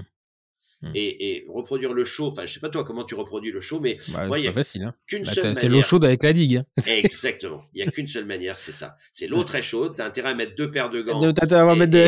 Et, puis de l'eau froide à côté quand même. et pour pas trop te brûler les doigts. Sauf que là, si tu veux, alors que tout le monde était tourné autour du pot, paf, c'est sa dent de sagesse. Mmh. Et sa dent de sagesse, elle est un peu loin, elle est un peu compliquée. Je lui dis, tu veux la garder ou pas? Et puis là, je sens qu'il hésite parce qu'il me dit, oh, je vais pas l'embêter avec ça. Mmh. je lui dis, tu sais quoi, tu as envie de la garder et on va la traiter et il n'y a pas de problème et on la traite. Et, et je te jure, j'ai vu son regard s'éclairer. C'était déjà un bon correspondant, mais je pense mmh. que c'est un correspondant euh, jusqu'à ma retraite, si tu veux, à vie, parce que parce qu'il a vu qu'on se jetait pas sur les trucs, qu'on n'était pas là pour boucher des canaux, qu'on essayait de, de, de, comprendre, de reproduire. Et ça, et ça, je le dois vraiment à, à, à mon mentor, si tu veux, de, de Seattle. Mmh. Tu vois, cette... Mais je crois qu'aujourd'hui, effectivement, la, la, la, la, la différence, elle se fait elle, elle, se fera de moins en moins sur la partie technique, euh, parce que pour le coup, l'évolution et l'innovation technologique a vraiment euh, nous facilite même nous. Je veux dire, c'est c'est beaucoup moins fastidieux de faire. on a gagné en productivité, on a gagné en reproductibilité. La vraie difficulté aujourd'hui, elle est sur le retraitement et sur la chirurgie. Elle n'est pas sur le traitement initial. D'ailleurs, on a de plus en plus, on, moi, nous, on n'a quasiment pas, euh, avec mon associé, on n'a quasiment pas de traitement initiaux. C'est, mmh. c'est beaucoup de dents immatures, des choses comme ça, des vraies complications euh, anatomiques et techniques. Mais par contre, là où on fait la différence, c'est euh, où on continue à faire la différence. Et ça, c'est la culture et l'expérience, parce que c'est pas que la connaissance, c'est l'expérience. de, c'est sur le diagnostic, la prise de décision, et, euh, euh, et, justement, et ce que je dis souvent, c'est que moi, je traite de moins en moins, je traite beaucoup moins que ce que je retraitais il, y a, il, y a, 15 ans, parce que ton expérience avec tes échecs, elle t'apprend aussi que euh, faut pas non plus euh, se brûler trop les ailes.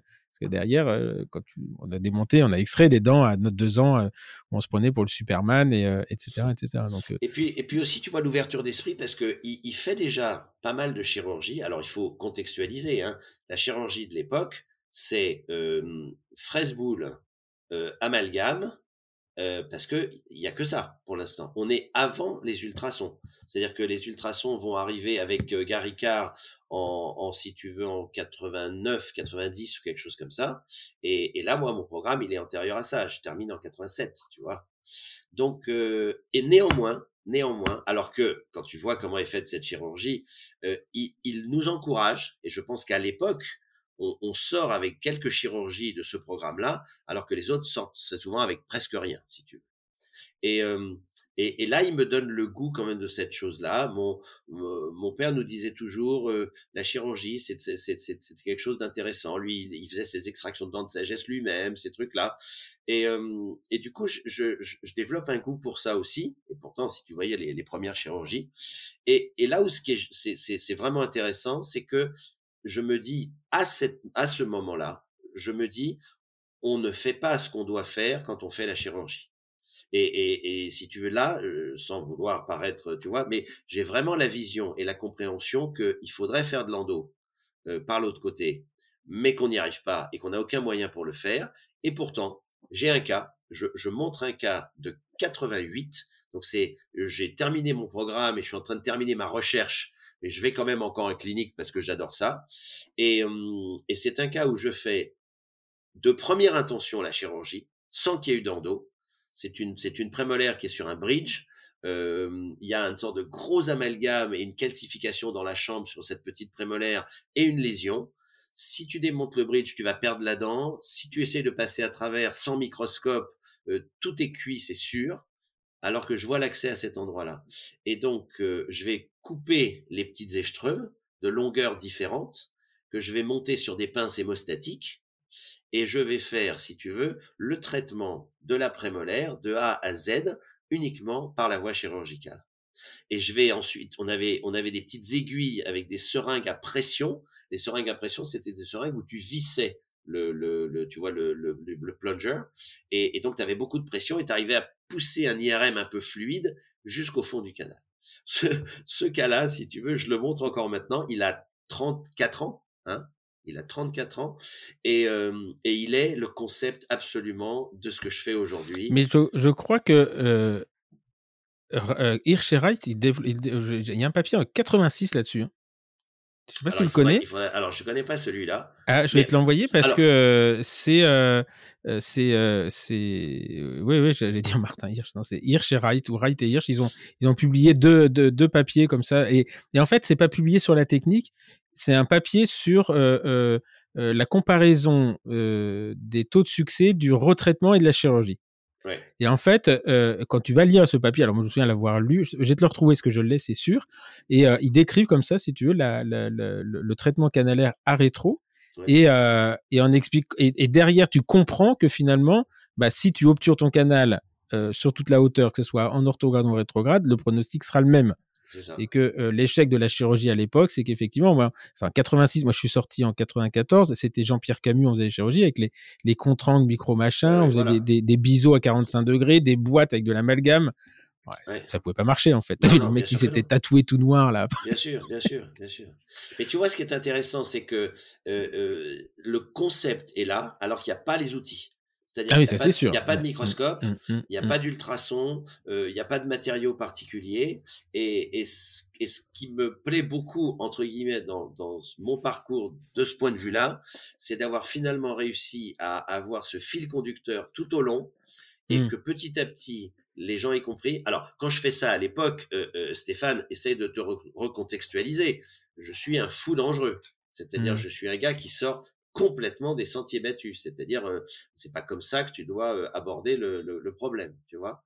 Et, et, finalement, à force ouais. de de se dire bon mais pourquoi pas pourquoi pas et puis de montrer des cas et puis mmh. essayer de, de si tu veux de, de, d'à chaque fois développer ces sondes à ultrasons euh, et tu parlais des rencontres aussi la, développer les sondes à ultrasons euh, pas mal de gens dans la profession connaissent un, un type qui s'appelait Robert Grégoire et qui est maintenant chez, mmh. chez FKG, mais qui a mmh. été chez, chez Actéon, Actéon qui était Satellec à l'époque pendant, pendant des années et qui est, et qui est un homme d'une grande qualité humaine, si tu veux, mmh. et qui avait euh, et qui avait envie que les choses avancent. Et, donc j'ai travaillé avec eux, recherche, développement, descendu à Bordeaux, etc. Et puis parfois ça marche pas, les instruments cassent, et puis tu réessayes et tout. Mais ces, ces rencontres avec ces gens-là, si tu veux, qui sont de bonne volonté et qui ont envie que ça avance, euh, elles, elles, jalonnent le parcours, si tu veux. Mmh. Et, Mais je me souviens parce que quand tu développais tes, tes, tes instruments, les 369, hein, parce que c'est ceux-là mmh dont, dont, on parle, euh, on, on, a l'impression que, dit, bon, oui, ils ont juste allongé la partie travaillante. Et en fait, je me souviens de, de Robert me montrant toutes leurs, euh, ce qu'ils appellent les benches, là, les, ouais, ouais, le, le bench, les, les, les, bandes de test, et de montrer les fameux nœuds en fait, et qu'il fallait calculer les longueurs au millimètre près, parce que euh, bah, si tu mettais la partie travaillante sur un nœud, euh, bah, elle pétait. Voilà. Et, euh, et souvent, tu sais, quand tu vas sur les réseaux sociaux, on dit bah, pourquoi ils font pas ça? Ils sont cons, euh, euh ils se prennent la tête à développer. En fait, c'est ça qu'il faut. Bah, sauf que ça marche pas ah comme oui, ça. Non, Et que si ça fait 3, 6, 9 et que ça fait pas 2, 4, 8, c'est qu'il y a une raison. Il y a, une vraie oui, raison. Oui, tu, tu, acquiers beaucoup d'humilité et tu, tu, critiques les choses des, des, autres avec beaucoup plus de parcimonie quand mmh. tu t'es confronté à tout ça. Euh, quand on a développé le kit de retraitement, tu vois, l'autre le, lors de succès avec le retraitement, mmh. et qu'on a cet instrument, cet ET25 qui est très fin, mmh. euh, et ben ça marchait pas. On cassait, on cassait, on essayait jusqu'à ce qu'ils aillent chercher euh, cet alliage dans, dans l'aéronautique, c'était le titane néobium.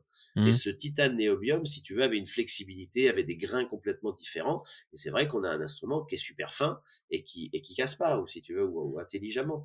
Mmh. Euh, tout ce temps passé, si tu veux, essayer de se dire, si on trouvait des instruments pour faire ce que j'aimerais faire. Et, et, en mmh. fait, je crois que c'est ça, c'était ça l'idée de base, c'est qu'est-ce que tu as comme vision? Qu'est-ce que tu as comme compréhension la plus complète possible de ta spécialité pour qu'ensuite tu fasses des trucs qui vont derrière? Et, mmh. et tu vois, il y a un autre instrument en chirurgie endo euh, que j'ai développé il y, a, il y, a, longtemps aussi, qui est un BK3. Mais celui alors je les ai cherchés, mais en fait, c'est pas chez Acteon. J'ai appris il y a pas non, longtemps que c'était chez Kerr. Et ben, chez Cybron. Ouais. Et ben, et ben, c'est chez Cybron depuis longtemps parce que en fait, à l'époque, quand j'ai eu ces idées-là, alors je te montre pareil, les trucs, ça date de, de, y a très longtemps. Euh, Actéon euh, s'intéresse pas du tout aux ultrasons en chirurgie endo. C'est-à-dire, je vais les voir et, et, tout le monde me dit euh, de quoi, enfin, mmh. voilà, euh, fin de non-recevoir, à quoi ça sert? Alors que je tombe sur un type aux États-Unis et c'est là encore leur force. Je lui dis, écoute, euh, moi j'ai une idée. et il me dit, écoute, si tu as une idée, je peux te signer tout de suite dans l'hôtel une clause de confidentialité et tu me et tu me montres mon pro, ton projet et, et, je te dis mmh. si on peut le faire, etc. Et dans l'hôtel, on signe la clause de confidentialité que je vais lui donner des informations et qu'il doit pas les utiliser, etc. Et, euh, et c'est pour ça que c'est eux qui vont faire le BK3. C'est fou. Hein alors le BK3, pour ceux qui ne le connaissent pas, en fait, c'est euh, un instrument qui, euh, qui tourne dans les trois sens de l'espace, en gros. Hein. C'est pas, voilà, il n'est pas dans un trois, plan. Il y, a, il y a trois courbures dans les. Dans les il y a trois, courbures. C'est, euh, il n'est pas, il est pas dans un plan. Il se pose pas sur la table. Voilà. Et voilà. donc il y en a que deux, et finalement qui qui permettent de il y, a des, il, y a des moments, euh... il y a des moments, il n'y a que ça pour, pour aller ouais. loin, si tu veux. Mais sur... j'ai l'impression, je me demande, est-ce que ça Actéon ne les distribue pas maintenant? Non, non, ils non, sont... non toujours pas. Toujours pas. Toujours Et là, pas. là, maintenant, ils les distribuent même plus en France, si tu veux. Donc, tu dois les acheter aux États-Unis directement. Ah ouais, parce que j'en ai dans ma. En fait, sur mon kit euh, euh, surgical access euh, surgical machin là ouais. j'ai mes deux inserts BK3 et je me dis tiens c'est marrant parce que ah oui, le jour ça me dit non c'est comme ça que je le fais moi aussi. Parce que c'est ça dont tu as et euh, bon bah, je me suis dit que par contre pour le réassort faudra pas que je demande euh, ok. Et donc tu, tu reviens de euh, là tu, tu reviens de Seattle donc tu, tu fais ta recherche sur les six mois supplémentaires Ouais. Euh, je savais pas que c'était chez Bayers d'ailleurs, travailler ouais, sur là, la l'innervation alors. Et justement, justement. Et alors là, là, si tu veux, c'est incroyable. C'est-à-dire que là, je touche du doigt ce que toi tu as fait plus profondément. Mais si tu veux, cette recherche fondamentale et, et qui est qui est absolument euh, fascinante, mais compliquée, si tu veux. Et là, je me retrouve dans le labo. Euh, on est comme on comme on utilise, si tu veux, un marquage euh, qui doit être extrêmement léger. On doit faire une fixation des, des, coupes qui est très légère aussi, parce que mmh. toute la réaction immunologique va pas marcher. Mmh. Mmh. On essaye de, de, de, marquer, si tu veux, ces fameuses euh, CGRP fibers qui sont assez, assez particulières. Et donc, c'est toute une procédure que j'apprends. Euh, euh ce, ce, tu vois, ce, ce, microtome pour faire des, des, choses, des coupes, des coupes gelées. Comme tu, ça. tu coupais en, en, ultra fine, en résine. voilà. Ah, non, non, justement. Semi-fine, semi-fine ou paraffine? ah, ah, On coupait avec des. C'était justement ni l'un ni l'autre, c'était des coupes gelées, frozen section. Ah, c'est les, les cryostats. Voilà, exactement. Mm. Et alors, ce qui est incroyable, c'est là où tu te dis quand même de temps en temps, je je, fais pas attention. On fait des des, des comment on appelle ça On fait des lésions pulpaires sur des cônes pulpaires sur des rats. Mm. Sauf que Stéphane, pour faire une petite molaire de rat, mm. qu'est-ce qu'il te faut à l'époque? Il faut des petites fraises. Il faut un microscope. Et donc, on a un microscope de laboratoire dans lequel on met, on met le rat en dessous, si tu veux. Mmh. Et j'ai même pas, tu te rends compte, j'ai pas fait le lien à l'époque que si j'utilisais un microscope pour la dent de rat, ça aurait été malin, parce que là, on est en, en 86, tu vois, quand je mmh. fais, quand je mmh. démarre l'étude. Et donc, c'est tellement petit avec des loupes, on n'y arrive pas, puisqu'on veut faire une toute petite euh, blessure de la corne pulpaire. Et là, tu te dis, c'est quand même incroyable. Si j'avais réfléchi que si un microscope, ça marche pour les dents de rat, ça peut marcher pour les dents, pour les dents d'un patient aussi, si tu veux, on aurait peut-être euh, été les, premiers à le faire, si tu vois. Mmh. Après, c'était parce que, euh, bon, c'est Gary Carr, mais il devait déjà être sur le coup, en fait, non? Ouais, ouais. Ben, c'est, ça, ça, va se faire à ce moment-là, parce que moi, moi, je suis vraiment pionnier, pionnier, puisque quand je vais, quand je vais rentrer et que je vais me dire, il faut vraiment que j'ai un microscope, euh, il n'y a pas de microscope en dentisterie. C'est-à-dire, ça mmh n'existe pas. Je vais acheter mon premier CAPS dans un magasin d'ORL. Mmh. C'est en 1992. Donc en 1992, si tu, tu regardes bien, c'est le premier microscope avec euh, un ou deux, trois autres gars en France, je crois un gars à Bordeaux ou un truc comme ça. Mais enfin vraiment, ça n'existe pas dans le, dans le domaine de la dentisterie, si tu veux. Il y a, y a rien. Mais l'ORL, les binoculaires, elles sont droites ou elles sont déjà inclinées à 45 alors, alors justement, ils ont les deux versions. Tu peux acheter ou un ah droit si tu travailles comme ça, ou un incliné fixe.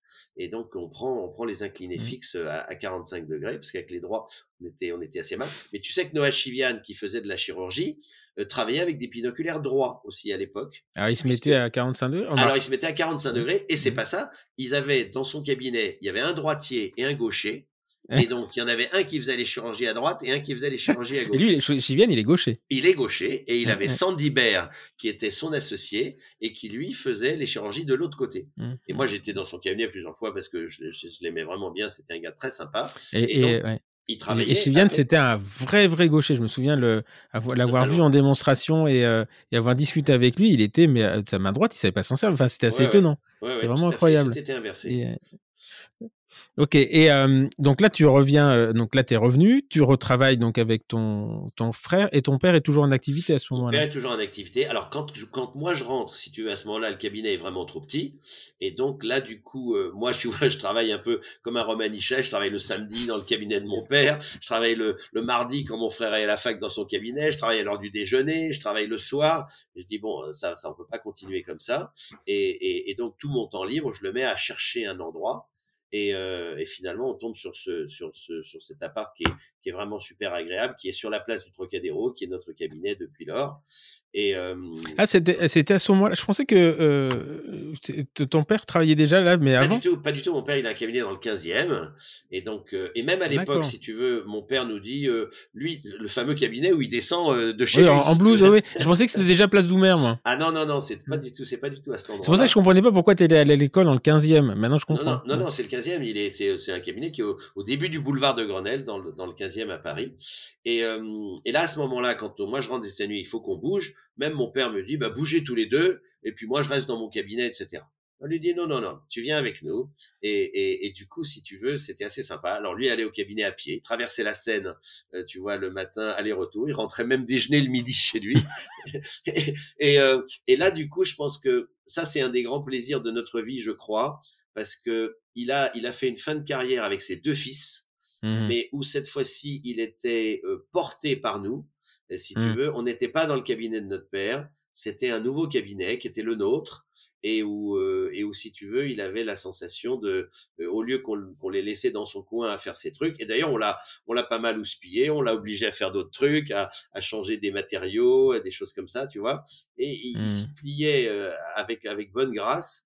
Euh, du coup, il faisait pas, il faisait pas de paro, il faisait pas d'endo, il faisait pas, il avait vraiment un exercice de, de, de restauratrice, tu mmh, mmh. avec son, avec son, avec le laboratoire sur place, parce que qui a bougé sur place aussi. Moi, je me souviens, il y a, j'ai vu ton cabinet, j'ai pas dû voir la, depuis que vous avez fait les travaux il y a 7-8 ans, mais j'avais vu avant et je me souviens, il y avait un laboratoire. Ouais, ouais. alors, alors, mon frère a gardé toujours un petit laboratoire, alors qu'il fait plus du tout de prothèses depuis longtemps, mais quand il fait des grands cas implantaires, c'est très agréable d'avoir quelqu'un sur place qui va refaire toutes les prothèses, euh, tu vois, euh, transitoires et tous ces trucs-là, pour que les gens ressortent avec des dents et tout. Donc, euh, il y a une petite tradition qui est, qui est restée dans un coin du cabinet même si c'est plus euh, ce qu'on Donc là, vous, vous déménagez donc euh, euh, place Doumer tous les trois. Voilà. Et c'est un très très beau cabinet hein, pour ceux qui. Moi, ce qui m'avait ce qui m'avait impressionné, je me souviens la première fois, c'est la salle d'attente. Je, crois que je sais pas si elle y est toujours avec la la, la baie vitrée arrondie. Ouais, et, et toi, je, me souviens d'être dans la salle d'attente, je, je t'attendais et je me dis putain le jour où il pète un carreau.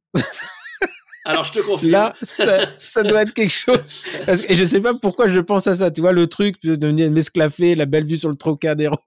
Et là, je me dis, ah ouais, mais le jour où il pète un carreau, mon Dieu, ça, ça doit pas être facile à, à, à avoir, à récupérer. Et, et, ben, je te confirme, je te confirme, parce que c'est des baies vitrées cintrées sur mesure. Et quand j'ai, quand j'ai voulu les refaire pour mettre de, l'isolation, euh, personne voulait le faire. Aucun vitrier voulait ah le faire.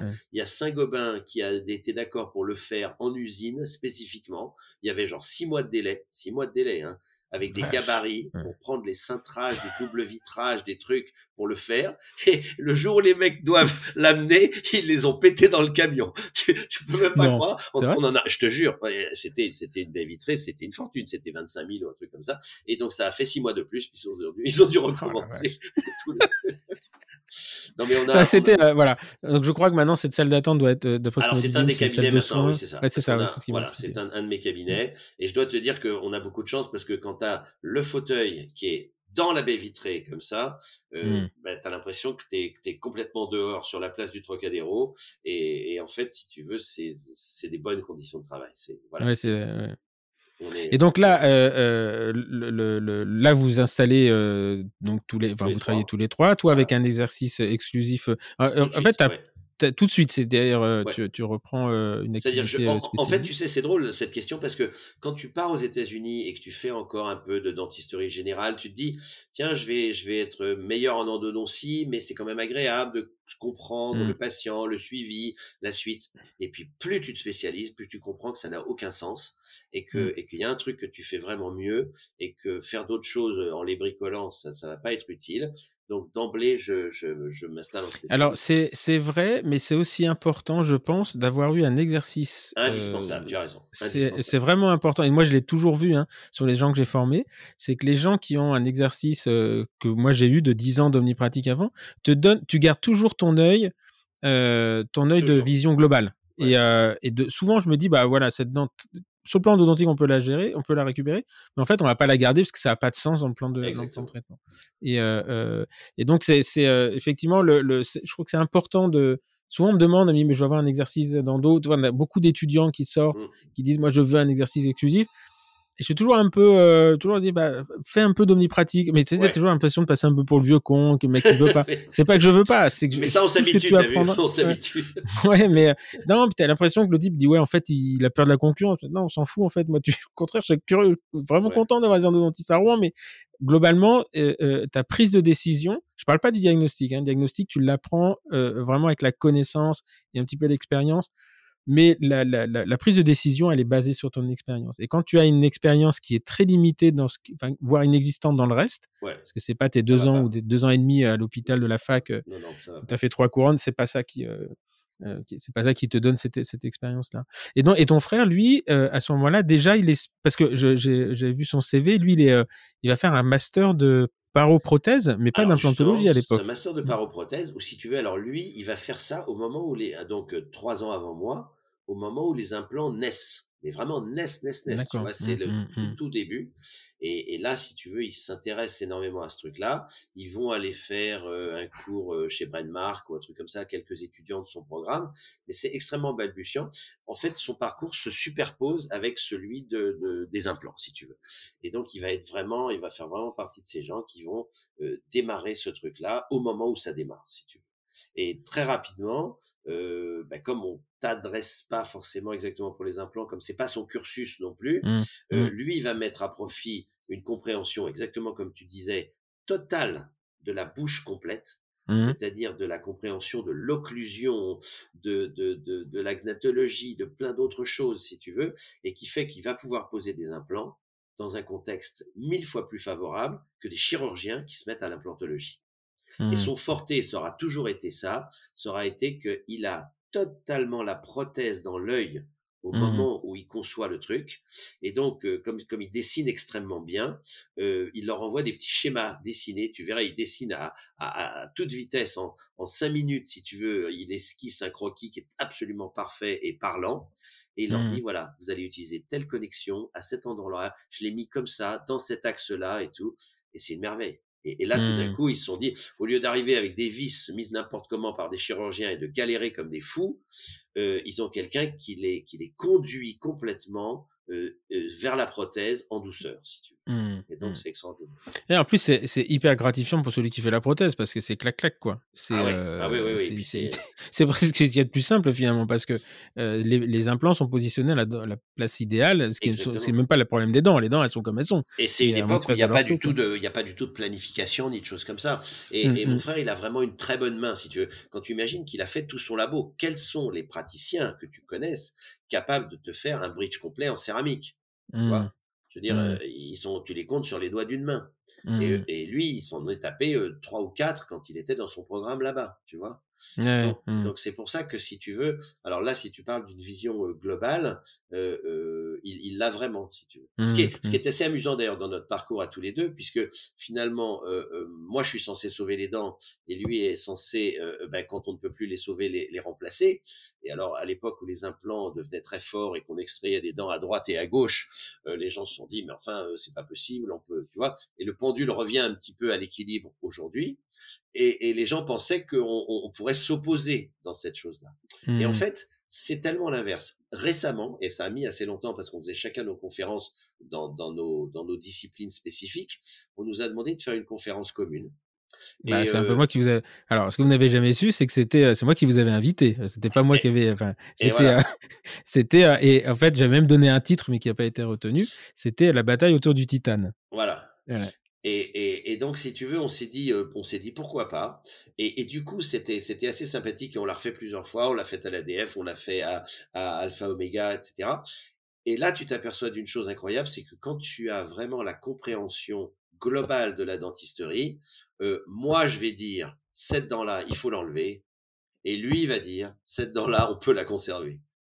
Et, c'est ça qui est chouette, si tu veux. C'est que, comme tu disais tout à l'heure, bien sûr, je peux faire l'endo, mais machin, mais elle est délabrée, mais elle est mal positionnée, mais machin, alors que le pronostic, et lui, il va dire, mais vous êtes fou, on va enlever cette dent-là ici, alors que avec une chirurgie endo, elle est parfaitement soignable, tout est en ordre, etc.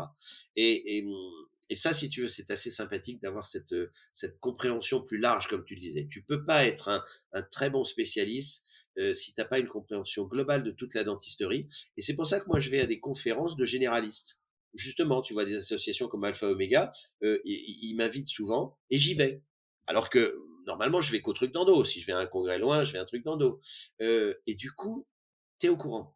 Du coup, tu comprends Mais oui, tu t'es au courant et puis c'est, euh, puis honnêtement, euh, tu prends l'air aussi, hein, parce que Ouais, ouais, bien sûr, bien alors, sûr. écouter une conférence d'endo, c'est, c'est, euh, à part quand tu vas dans des congrès hyper spécialisés sur des thématiques, etc. Mais il y a un moment où ça tourne vite en rond quand même l'évolution. Tu arrives à un palier de connaissances qui fait que tu te nourris plus de la même façon. Alors, tu peux regarder ce que font les mecs, machin. Et puis c'est joli, c'est vrai que des belles endos, Ouais, etc. Mais.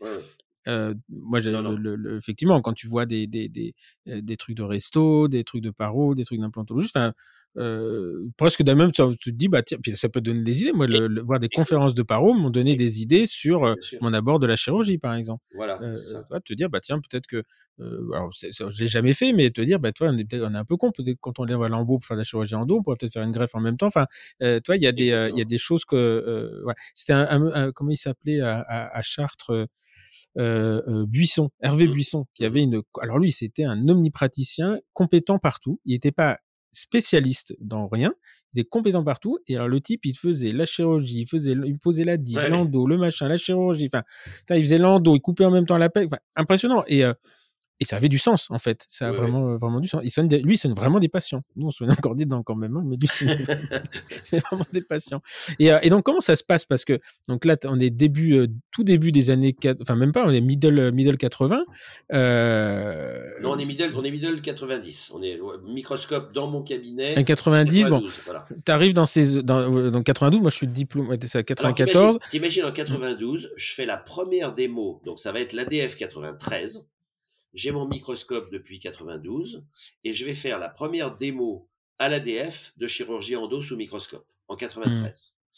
Et là, euh, je suis obligé de faire venir mon microscope de mon cabinet. Mmh, mmh. Euh, donc j'ai un transporteur qui vient le prendre au cabinet pour l'amener à l'ADF. Non mais tu sais c'est marrant parce qu'on on se rend pas compte de la comme les choses sont devenues faciles par rapport à, à, à l'énergie qu'on qu'on dépensait à l'époque et, et euh, une, énergie folle et, qui faisait que il y avait vraiment un feu sacré incroyable tu vois pour que ça pour oui que parce qu'il y avait la existe, il y avait la vidéo c'était Gérard Baudouin hein, qui qui, ouais, ouais, qui, qui, montait toujours. Je sais pas si c'est toujours lui qui le fait à l'ADF mais alors, la, la, société continue lui il le fait plus personnellement mais continue.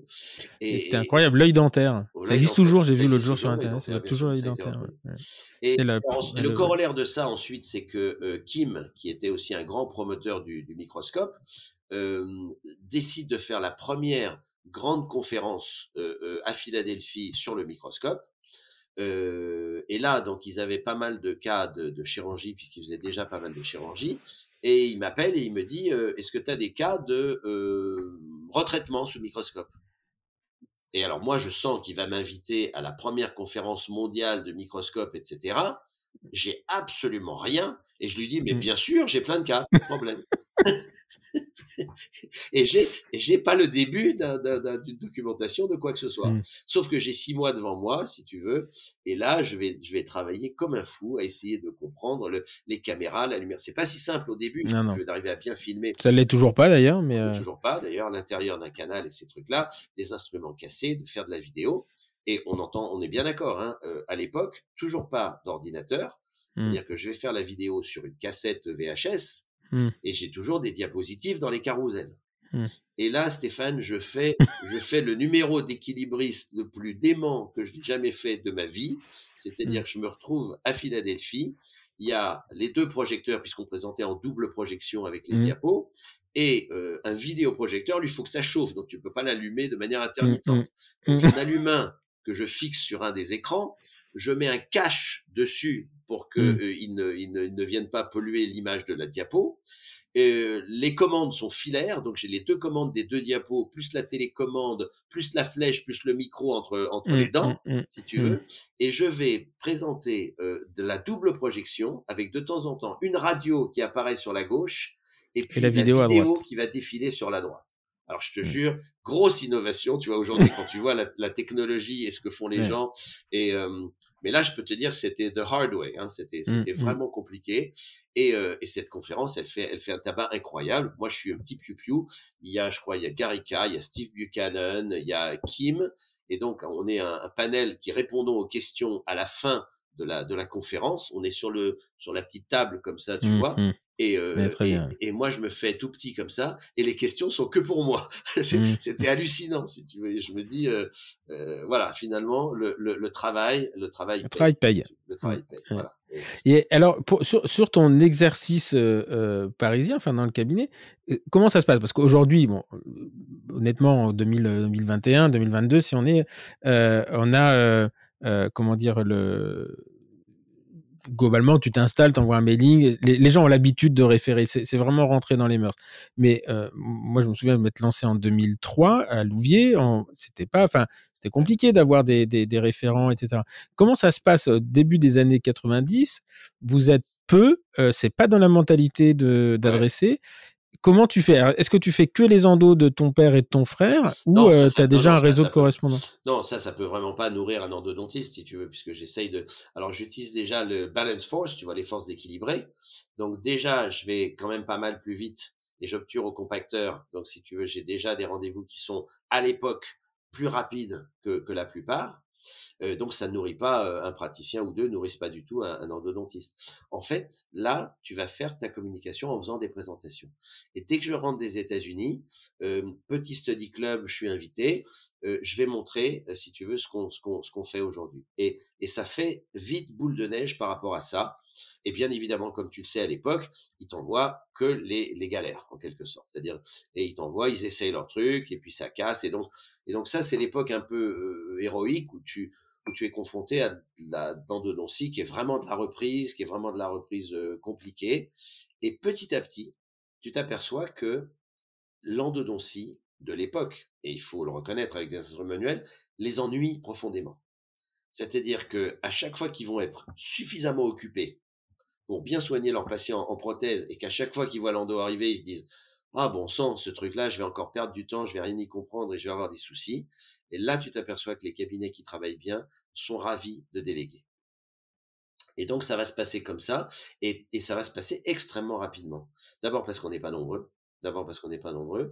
Ensuite parce que on, arrive vraiment, pour le coup, à faire des choses différentes de ce que font les omnipraticiens, parce qu'aujourd'hui, tu l'as tout à fait dit, il y a plein d'omnipraticiens qui te sortent de la très bonne endo euh, avec les instruments qu'on a aujourd'hui, pas à l'époque, pas à l'époque. À l'époque, c'est très aléatoire. Euh, T'imagines chercher un MV2 sans microscope euh, sur des molaires du haut, parce qu'on savait qu'il était là. Alors on en passait un temps fou on cherchait, on regardait, on mettait un petit instrument, on faisait une radio, euh, radio argentique, hein, bien sûr. Mmh, mmh, mmh. il, faut, il faut se remettre dans le, dans le contexte. Tu l'attends, la radio. non, c'était. Euh, enfin, moi, honnêtement, euh, sans microscope, enfin, je suis quasiment né avec un microscope, puisque le premier microscope, on l'a acheté avec mon père, c'était un, c'était un Zeiss, un OPMI d'ailleurs, c'était le. C'était ouais, en 98, on a retrouvé la fac. J'ai payé 62 000 francs à l'époque, t'imagines? 62 000 francs. Et, et, et, depuis ce jour-là, enfin, j'ai jamais été capable de refaire de. Globalement, une fois que tu as mis les yeux dedans, ça n'a pas, de sens de revenir en arrière. Et ce qui rendait l'enseignement extrêmement compliqué parce que euh, euh, globalement, tu demandes à des étudiants de faire quelque chose que toi-même tu n'es plus capable de faire. Alors tu te balades avec tes loupes x4, tu as le mal de mer, ta lampe, ton câble, ton truc est pas branché, et tu passes de fauteuil en fauteuil et tu leur dis mais vous avez pas trouvé. Enfin, les pauvres, ils se font engueuler parce qu'ils ont pas ils ont, ils ont une cavité d'accès qui est délabrante. Mais euh, euh non, mais c'est, enfin, un jour, je me suis vraiment vraiment énervé avec une de mes assistantes euh, qui, euh, qui, qui était en train d'engueuler un mec parce qu'il avait fait une cavité délabrante. Je dis mais attends, mais le pauvre, il voit rien. Enfin, il travaille à l'aveugle. Alors bon, puis quand t'es étudiante, c'est pas bien poser la digue. Enfin, tu lui dis plutôt que de l'engueuler, tu vas lui montrer déjà. Et puis, bah, si tu es capable de lui montrer, et puis tu vas lui montrer sans, sans, sans microscope. Et là, tu prends conscience que l'exercice n'est pas du tout le même. Exactement. Donc, euh, c'est pas comme le marathonien qui va finir par gagner ses trois dernières minutes grâce à ses chaussures. C'est que là, on t'envoie quand même faire un marathon avec deux chaussures de plomb, de boulet, et on te demande de faire aussi vite que les autres. C'est sûr. Et, comme les omnipraticiens ont du mal à s'équiper réellement d'un microscope parce qu'ils vont pas l'utiliser pour assez de choses, euh, je sais pas d'ailleurs la pénétration des microscopes au niveau des omnipraticiens. Elle est de plus en plus importante, ouais. Eh ben, tant, mieux. Eh ben, tant mieux. Mais tu sais, c'est comme euh, euh, d'abord parce qu'il y a eu un côté très élitiste de la chose euh, des microscopes. On a dit c'est que pour les spécialistes. Donc il y a eu une première une première gamme, première vague d'équipements pour ces spécialistes. Il y a un peu de paros qui sont équipés, mais finalement eux ils n'ont pas besoin de voir aussi gros. Donc, euh, il y a eu un, désaveu un petit peu des paros. Et aujourd'hui, pour le coup, euh, pour euh, travailler avec nos deux partenaires, la Audentique, donc Global et, et CG Optique, qui ont des prix qui sont tout à fait cohérents avec aussi un investissement d'un cabinet omnipratique qui ne doit pas investir que là-dedans. Aujourd'hui, tu peux t'équiper pour, pour à peu près 20, 22 000 euros avec la vidéo, etc. Donc ça devient cohérent. As des sociétés, notamment Zeiss, qui a décidé de rester dans l'élitisme et qui te touche pas un microscope à moins de 60 000, là, tu peux comprendre qu'il y a un frein. Et euh, aujourd'hui, et, le CJ optique, c'est de la fabrication allemande, c'est du solide. Global, ça fait quand même quelques années qu'ils travaillent, etc. Je parle pas de forme de, de, microscope low cost chinois ou tu sais pas comment tu vois dedans. Donc aujourd'hui, 20 000 euros. Et donc c'est pour ça qu'il y a une espèce d'engouement une espèce d'engouement à juste titre. Et puis surtout, il y avait, nous on a relancé une formation là-dessus parce que tu as aussi le truc, tu te, c'est clic-clac, merci, au revoir et on-off. Et il y a un moment, tu as aussi une position de travail, tu as, des, des, des, automatismes à acquérir. c'est très important. Et c'est pas parce que tu as essayé un microscope sur une table en TP que tu sais l'utiliser. Voilà. tu vois, donc, tout, ça, tout, ça, on a défriché. Parce que c'est-à-dire que mmh. moi, à l'époque, position de travail, euh, bon, bah, qui va, qui va m'apprendre Tu comprends? Mmh, mmh. Personne. Donc c'est voilà et, et aujourd'hui on, on, donc on a fait cette formation euh, dédiée au microscope opératoire en ami pratique qui dure deux jours plus le e-learning et on est plein tous les ans et euh, donc là avec Ando Academy on a maintenant on a acheté 25 microscopes à nous mmh. donc sur notre salle de TP et surtout ça n'a pas de sens de pas le faire sur Fantôme par exemple donc euh, et cette, cette cette formation elle est pleine tout le temps parce que bah, finalement les gens tu les, tu c'est, c'est, comme la rotation continue. À l'époque où elle est sortie, euh, je disais le jour où on discutait avec euh, avec euh, Willy, on faisait des salles de TP à 150. Ouais, ouais. Hein, c'était énorme. Aujourd'hui, voilà, c'est, c'est un étudiant, tu lui dis, mais un étudiant qui sort de la fac, il sait même pas qu'il y avait un truc avant. Ouais, ouais, ouais, absolument. Mais c'était le, le, tout début. Moi, je me souviens quelques démos qui avaient été faites sous microscope alors que les gens n'en avaient pas encore l'habitude. C'était terrible. Tu voyais que la personne était gênée par son microscope. Mmh. C'est-à-dire que, et alors j'ai une image que dont je me souviendrai toute ma vie. C'est Gérard Baudois justement qui fait la réalisation. Et alors, la personne t'explique, tu vois, il fait quelque chose avec son microscope. Puis à un moment, il est très frustré, donc il est hors image de la salle. Il le pousse. Il pousse son microscope sur la droite comme ça. Il se, il se penche, il s'enroule complètement sur son patient, tu vois, avec le nez dessus comme ça. Mmh. Et à ce moment-là, le, je sais pas, le microscope revient et la lumière lui éclaire le dos, tu vois. je, je, sais très bien où c'est. C'est à Montrouge. Voilà. Incroyable. Ah bah oui, c'était à Montrouge. Bien sûr, je sais, j'étais là. Ah, c'est une démonstration de resto. Ouais. Voilà, une démonstration de restauratrice. Et, et, et, là, je me dis. Enterra le nom. Voilà, voilà, voilà. je ne donne pas de nom. Je ne donne pas de nom. Mais c'était, non, mais c'était drôle parce que. C'était drôle. Ça montrait pertinemment que dans ce cas-là, euh, euh, dans les, enfin, sur cet exemple-là, en fait, il n'avait pas l'habitude de l'utiliser au quotidien. Voilà. Parce que c'est alors que euh, en endo quand tu l'utilises au quotidien, tu, moi dans mon micro, dans mon cabinet, j'avais pas, pas de cialytique parce que finalement, Bon, à la limite, ah quand tu as besoin que de la lumière, mais c'est tellement un réflexe de te foutre le microscope euh, dedans. Et euh, euh, donc voilà, bon, enfin, donc on a la même image. Elle, est drôle cette image. Et là, alors la suite de ça, c'est ce que disait Buchanan à l'époque. Il disait, et, et, la phrase est quand même assez intéressante, il disait traiter tous les cas faciles comme s'ils étaient difficiles, parce qu'à ce moment-là, si tu veux, tu as du temps pour réfléchir à la manière dont tu le fais. C'est-à-dire, tu dis là, c'est un cas où je n'aurais pas besoin de microscope, par exemple, et ben c'est justement là où je vais le prendre. Parce que là, du coup, je vais avoir un peu de temps pour, pour comprendre comment il marche sans stress. Si tu prends ton microscope dans les cas difficiles où là, tu en as besoin, mais que tu n'es pas entraîné avec, eh ben, ça va pas marcher. Donc, en fait, c'est, c'est que ça devienne absolument un, geste, un geste quotidien. Mais c'est, euh, encore une fois, je prends souvent l'exemple du marathon. Un marathonien, il se fait pas, il va pas courir un marathon tous les dimanches. Et il va, il va s'entraîner régulièrement pour aller pour, pour, pour, être performant le jour du marathon. Mais effectivement, et, c'est souvent hein, d'ailleurs les gens qui me voient, j'en ai rencontré plusieurs qui me disent j'ai acheté un microscope, mais euh, en fait j'utilise que dans les cas difficiles, j'y arrive pas, etc. En fait c'est logique. C'est logique. C'est, en fait, il, faut l'utiliser au quotidien. Il est dans le coin, il y a un petit peu de poussière dessus. il me dit Le jour où je voulais le prendre, la lampe était morte. Le mec, la frustration énorme. Il se dit, il se motive, il arrive, la lampe était grillée. Et alors, c'était une lampe au xénon, il a envoyé le devis. Je crois que ça l'a achevé. donc, euh, euh, euh, donc là, tu, lances ton, tu lances ton, ton, exercice. Et à quel moment, parce que alors, ce que je disais en introduction, il y a, y a, les gens qui passent chez toi sont toujours très impressionnés par l'organisation professionnelle, l'organisation du travail. Ils te disent, c'est, ils te disent c'est écœurant parce que ça paraît d'une simplicité. Ils passent d'un patient à l'autre, etc. À quel moment tu as décidé d'optimiser ça et pourquoi finalement? Alors, alors c'est une très bonne question et, et c'est quand même une histoire de culture parce que j'ai travaillé longtemps avec un seul fauteuil, un seul cabinet. On essayait d'être efficace dans les gestes, mais si tu veux, c'est vraiment un concept global. Et le concept global, c'est un concept qui est toujours en mouvement. C'est-à-dire que tu vas jamais te dire j'ai trouvé la bonne carburation. C'est par nature quelque chose qui n'arrête pas de progresser et où tu dois t'interroger à chaque fois en te disant on fait ça comme ça, oui, on fait ça comme ça, mais est-ce qu'on pourrait pas le faire différemment? Et en fait, tu appliques ça absolument à l'ensemble de la boucle, c'est-à-dire euh, tes assistantes, euh, ton flow, bien évidemment, tu vois, en termes de tout, d'organisation, de secrétariat. Et, et là, je vois quelques cabinets aux États-Unis où je me dis, c'est quand même incroyablement plus efficace, mais est-ce que c'est superposable chez nous? Parce qu'il y a une culture française aussi différente. Et en fait, tu t'aperçois que le truc clé, c'est est-ce que tu maintiens un temps euh, précieux one-on-one avec ton patient tout en étant ultra efficace? Je vais, te donner un exemple simple, par exemple à la consultation.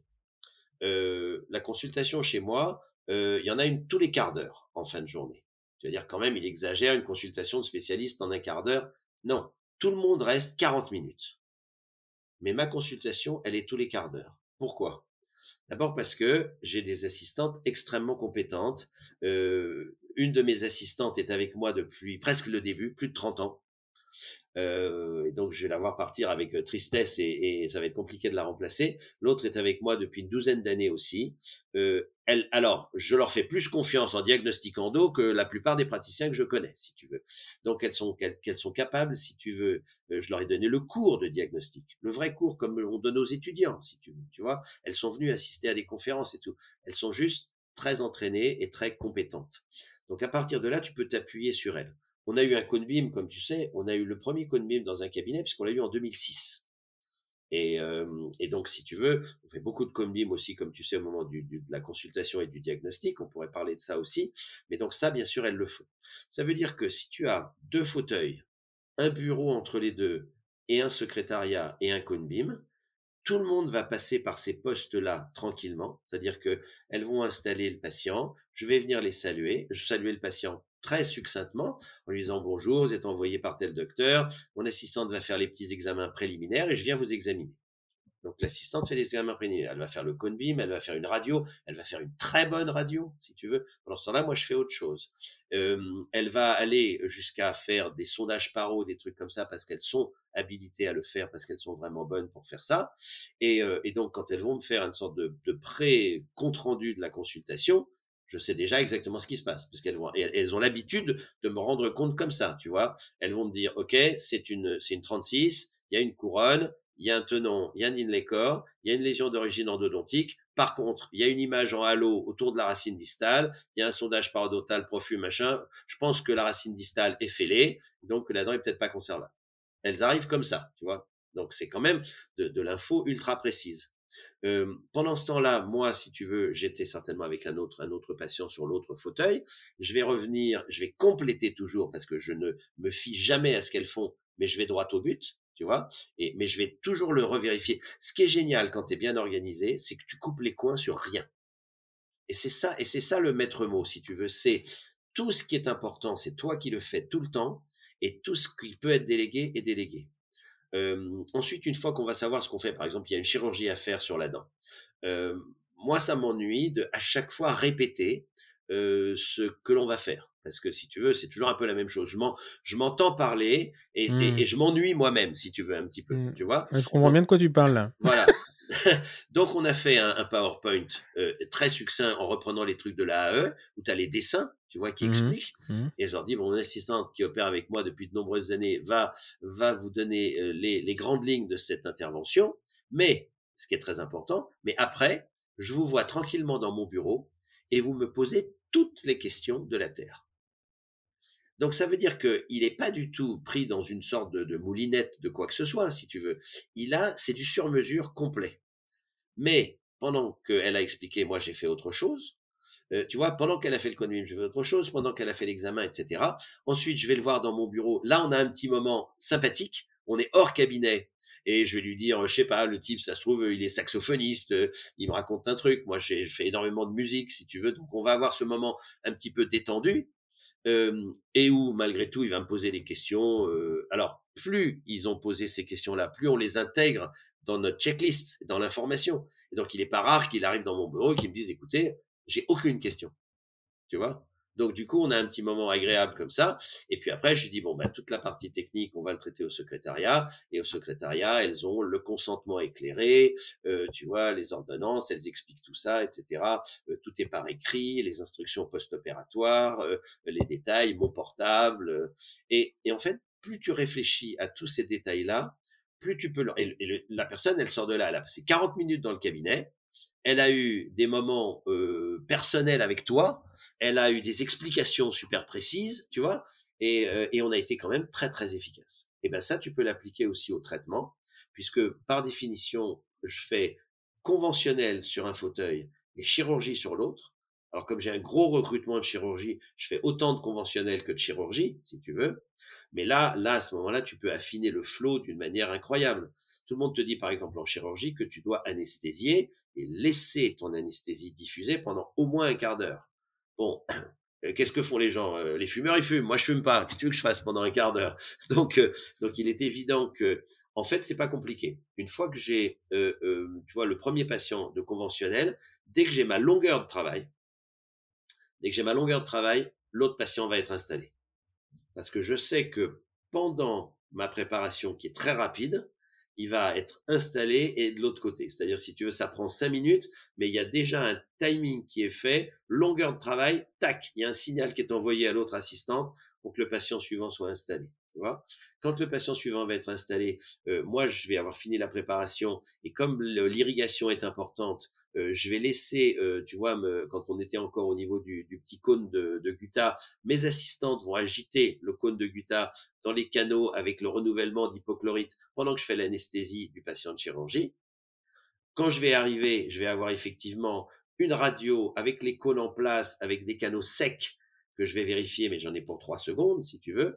Et mon patient de chirurgie, l'anesthésie est en train de prendre. L'autre assistante est en train de lui expliquer les trucs. Je fais l'anesthésie sans les champs opératoires pour avoir le patient, pour le détendre, pour que on puisse continuer à lui raconter des choses après. Tu vois, voilà, je pourrais à l'infini, si tu veux, te donner des, des, des éléments comme ça précis qui font que tu travailles très agréablement. Moi, en plus de ça, en termes de concentration, si tu veux, s'il y a des baisses de régime, je me déconcentre. Tu vois, je veux dire qu'il y a des gens qui ont besoin de respiration. Moi, j'ai besoin de respirer à la fin de la journée. Mais, mais, mais, mais si tu vois, si j'ai un patient en retard ou un truc comme ça, ça me, ça me fait retomber mon, mon énergie, si tu veux. Donc, ouais, c'est pas une bonne chose. et donc là, tu travailles, euh, tu travailles quoi, trois jours par semaine, quatre jours par semaine? Je travaille quatre jours encore par semaine. Je pense que, voilà, à mon âge, euh, voilà, je me, je me suis dit, tu sais que dans, dans, dans, dans six mois, euh, au mois de juin ou dans trois mois, ça fera 40 ans que je suis chirurgien dentiste. 40, c'est 40 quand même. Tu vois mmh, je te mmh, dis que j'étais mmh. diplômé jeune, mais bon, voilà, je me suis dit que comme euh, comme j'ai quand même, alors, ce qui est incroyable, c'est que j'ai toujours la même envie, si tu veux, parce que parce que je travaille dans un endroit agréable, parce que j'ai des bonnes assistantes, mais je te jure, ça m'amuse toujours autant. J'ai plein de mes, de mes confrères de ma promotion qui commencent à prendre leur retraite un peu à droite à gauche parce qu'ils sont usés par leur truc. Moi, je suis usé aussi parce que c'est un métier usant. Hein. Quand tu t'escrimes sur un petit canal, un instrument cassé, tu te mets en apnée, tu, tu c'est fatigant. Faut pas croire que. On, Mais, euh, mais je te jure que ça me plaît toujours autant. Donc, je me suis dit, si tu veux travailler euh, encore longtemps, euh, il va falloir quand même mettre des petits, euh, voilà, des, tu vois, des espaces un peu plus grands. Donc je pense que je mmh. vais passer à trois jours et demi, mais je te promets que on est, on est donc extrêmement productif puisque si tu veux, on mmh. va, on va traiter classiquement, tu vois, huit dents dans une journée. donc et, et je, et, je, commence assez tard et je finis pas tard, si tu veux. Mmh. ouais, ça s'enchaîne très bien. Alors tu me disais, il y avait euh, que même ton grand-oncle, euh, arrière-grand-oncle était dentiste, donc le grand-père, le père, euh, toi, ton frère, et il y aura une cinquième génération ou? Alors, alors en fait, normalement, ouais, bah, il y a, c'est pas normalement, il y a une cinquième génération, et, et, et, donc on pensait que ce serait, tu vois, les enfants de mon frère ou quelque chose comme ça, mais, mais en fait, c'est, c'est, mon fils à moi, Adrien, qui est en troisième année de, de dentaire. il est à Genève, hein, c'est ça? Il a, Non, alors il n'est pas à Genève, il est à Madrid, tu sais, ma, à Madrid. ma femme est espagnole et suisse. Donc, euh, donc les ah, enfants, c'est comme les enfants, c'est comme des espions. Ils ont, ils ont quatre passeports. c'est vrai en plus. Pourquoi quatre? Alors ils sont, eh ben, en fait, ils sont français euh, donc euh, par mois. Ma femme a le passeport suisse et le passeport espagnol, et moi mmh. j'ai le passeport libanais aussi. Ah oui, c'est vrai que tu as un passeport libanais, toi. Donc, ils, ont, donc ils ont les quatre. que t'es jamais emmerdé par la, la, péremption. Il suffit de, de renouveler, de renouveler un tous les deux ans. Tu es sûr d'avoir un, passeport. voilà. Et donc là, il est en, troisième année. Ça lui plaît? Écoute, ça lui plaît, ça lui, ça lui plaît beaucoup. Euh, j'ai l'impression que la formation, un petit peu partout, elle est encore euh, un petit peu déconnectée de ce que va être leur futur métier parce que je pense que le métier. Après, troisième, ouais, mais troisième année, il a encore le temps de voir venir quand même. Voilà, c'est ça, mm. c'est ça. Donc je pense mm. qu'ils apprennent les. Il est à laquelle université? À l'européenne? À l'européenne, l'université mm. européenne, qui ressemble un peu à l'université américaine. Eh, même s'il apprend pas grand chose, il passera une bonne, une bonne période. Euh, là, je te confirme, je te confirme. Il passe, il passe du bon temps. c'est l'université où il y a les palmiers, là, c'est ça? Ouais, ouais, enfin, tu te crois aux États-Unis, quoi. C'est, c'est, il y a un grand, un beau campus et tout. Euh, tu vois, des grandes salles de sport, des machins. Écoute, qu'il en profite, c'est des périodes. Exactement, exactement. Si on, si on avait pu avoir une bonne salle de sport, dans les universités garancières, des bureaux, des choses comme ça. Parce que c'est facile de critiquer le, le, système à l'étranger. En attendant, euh, ça bah reste quand même des, des, des étapes. Euh, euh, moi, pour avoir vécu deux ans et demi dans un, sur un campus britannique, tu as, une vraie vie, tu te sens. tu te, j'étais enseignant, enfin, j'ai fait huit mois en tant, huit mois en tant qu'étudiant à Erasmus, et après deux ans et demi en tant qu'enseignant, mais, chercheur, mais tu te sens considéré en fait. Tu sens que c'est une partie de ta vie, tu sens que euh, euh, tout est fait pour que, pour que tu passes un bon moment. C'est et d'ailleurs, et tu regardes, tu regardes une impression et des choses, des choses fortes. Bien sûr. C'est pour ça que tu vois, quand Guillaume est venu me regarder travailler, euh, il est venu, il était encore étudiant. En fait, tu vois, j'ai fait une conférence un jour et puis il est venu à la fin de la, la conférence et, euh, et, alors il pourra t'en, il pourra t'en parler. Il nous a expliqué, ouais, qui t'a expliqué que c'était pas comme ça la chirurgie. il écoutera son podcast, il l'explique. Ah ouais. et... Il dit, euh, je lui dis un truc, mais je me suis dit, il a pas compris parce que la réponse, elle avait pas de sens. et, et je lui dis, bah, écoute, si tu, si tu veux, viens voir. Et, euh, et quand il est venu voir, et je lui ai dit, alors pareil, tu vois, si on, si on doit faire un petit peu des trucs ensemble, et eh ben, euh, je lui ai dit, il faut qu'on se plaise il faut qu'on se plaise. C'est-à-dire, il faut que, il faut que je te plaise, et puis il faut que tu me plaises, si tu veux, pour que, pour que, et, euh, et franchement, on s'est bien plus. et franchement, on s'est bien plus parce que, parce que ça, ça a été, ça a été aussi, tu vois, on parlait des rencontres. Euh, qui sont les rencontres de, de, mes propres maîtres, si tu veux, au départ. Et, et la rencontre avec, euh, avec Guillaume, eh ben, c'est une extraordinaire passation, si tu veux, euh, de quelqu'un qui est intelligent, qui comprend bien, qui, qui réfléchit, euh, qui a une bonne main, et, et si tu veux, euh, qui, n'a pas peur d'être challengé. Moi, je lui ai dit, je lui ai au début, tu verras, ce sera, euh, tu auras l'impression que, que, que c'est toujours critique et je lui ai dit, il y, a, il y, a, deux types de personnes. Il y a des gens qui prennent la critique mal et les gens qui prennent la critique bien. Et si tu sais que la critique, elle est toujours bienveillante, toujours bienveillante, et qu'elle a toujours pour objectif que tu fasses mieux, euh, si je te critique pas, c'est que je pense que tu peux pas faire mieux, donc c'est pas la peine, si tu veux. Et, euh, et donc c'est vrai que ça, ça, ça a été, euh, euh tu vois, j'ai l'impression de pouvoir redonner ce que j'ai reçu et que quand tu disais tout à l'heure cette idée de de la roue tourne, ton expérience et ces choses-là, mais quand tu la chance, si tu veux que ce soit dans un sens, quelque part ça te ça te ça continue à perpétuer l'enthousiasme chez toi. Et alors même parfois je lui disais, tu vois, je lui disais, alors quand il est rentré des États-Unis, il avait mon, mon enseignement entre guillemets avait été challengé par des gens comme Martin Trop, par ces gens-là, et euh, et du coup j'allais pas contre. Et je lui disais, écoute, oui, pas de problème, mais réfléchis, fais-le, fais ta propre expérience et on en reparle.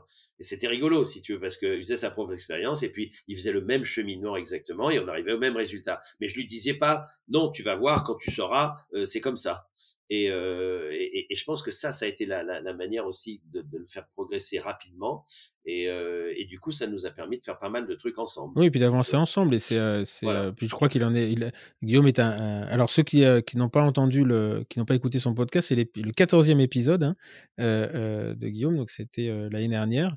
Et il y a à peu près un, un peu plus, un peu plus d'un an, c'est mars-avril.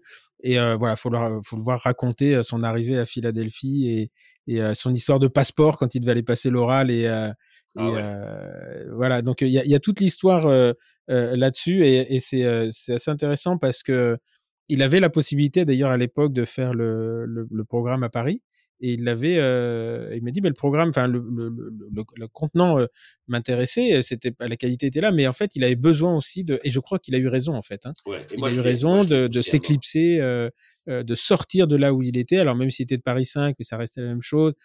Voilà. Et, euh, et de toute façon, dès qu'on a pris l'avion ou le bateau euh, pendant deux ans comme ça, on n'en revient pas, on revient pas pareil. du tout, même humainement. Enfin, moi, ça reste. Ouais, ouais. Moi, j'ai, moi, j'ai beaucoup, j'ai beaucoup, j'ai beaucoup assisté pour que, pour que, si tu veux, il fasse cette expérience-là, parce que même à des années de distance, l'expérience est toujours la même, et du coup, ça crée un, mmh. une, un, un, ancrage et une compréhension, si tu veux, qui a, qui a énormément facilité les choses. Après, c'est, je, je pense que le, la, la, la, la, supériorité, mais je suis pas sûr qu'aujourd'hui tu apprennes plus aux États-Unis qu'en Europe. Tu vois, non, non, non, Tu peux aller faire un programme à ACTA, tu peux aller faire un programme à, King's College, Eastman. Eastman, tu ressors pas grand clinicien, mais tu ressors avec une tête superbement bien faite. Euh, euh, voilà, c'est. Euh, je crois que la, la nécessité d'aller outre-Atlantique, euh, comme il y a à l'époque où tu l'as fait, n'est plus. voilà, le, même à l'époque, toi, aller faire un programme dans les pays scandinaves, à Göteborg ou euh, enfin je sais pas si ça existait en 90, mais euh, voilà, il y a les pays nordiques. Quand tu vas faire un programme là-bas, là, ils te, lavent bien la tête quand même. Hein. Euh, ils, te, ils te la rincent et puis après, ils disent maintenant tu vas la remplir, mais tu vas arrêter de croire que le canal latéral est un problème métaphysique. je serais toujours en disant, Pierre, Pierre, mais parce que c'est vraiment le problème majeur quand on en arrive de, parler de canaux latéraux, quoi. Bon, on a passé un seul dîner ce jour-là, mais bon, enfin, c'était, mais, mais qu'est-ce qu'ils vous ont fait? Qu'est-ce que je sais pas, vu le nombre qu'on obture et le nombre de succès qu'on a, c'est ça se croise pas. Donc il y a un moment, l'échec n'est pas que là. Enfin voilà. Mais bon, ça c'est une autre c'est une autre discussion.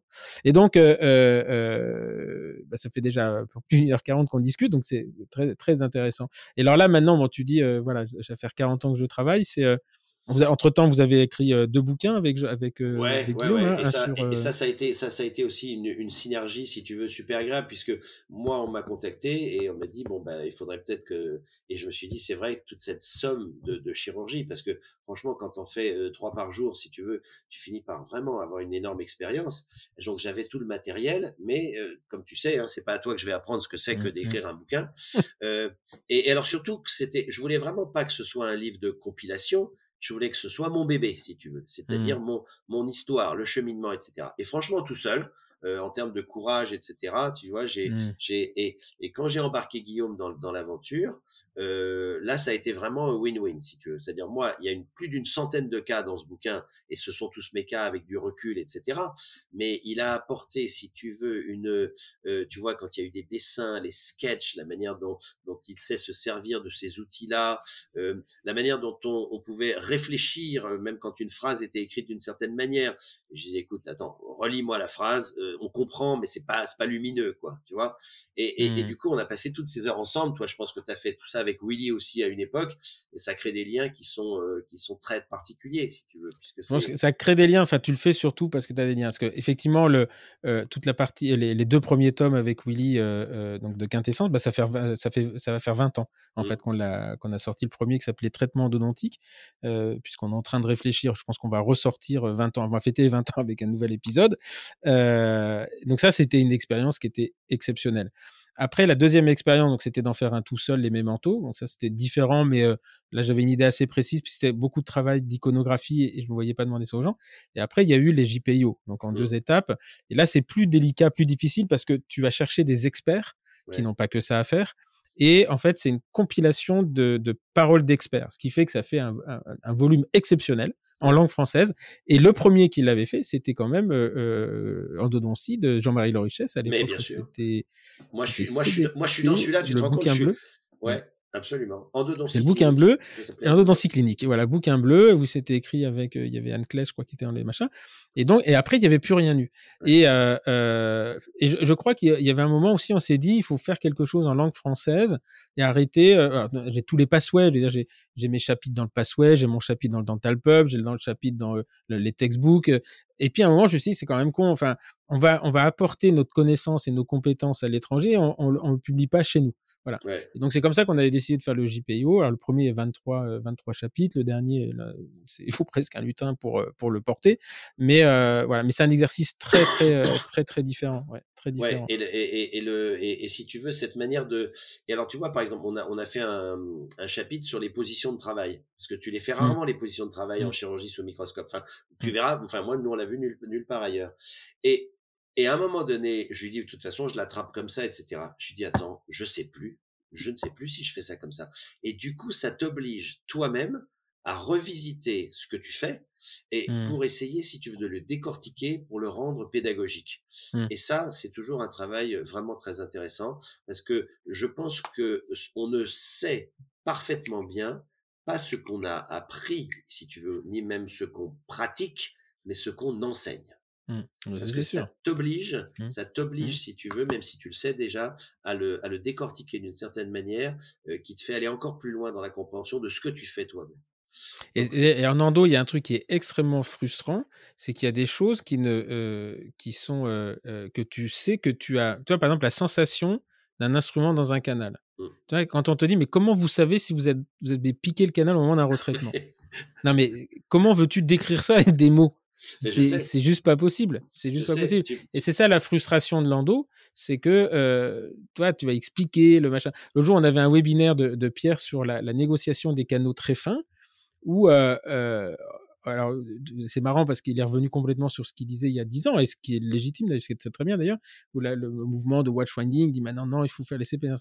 Et en fait, il y avait des questions derrière, il dit mais on, on, on comprend pas euh, euh, ce que vous, enfin comment comment vous faites ça? Et, et à un moment où tu les mots, les mots ne sont plus les suffisants. suffisent pas, ouais.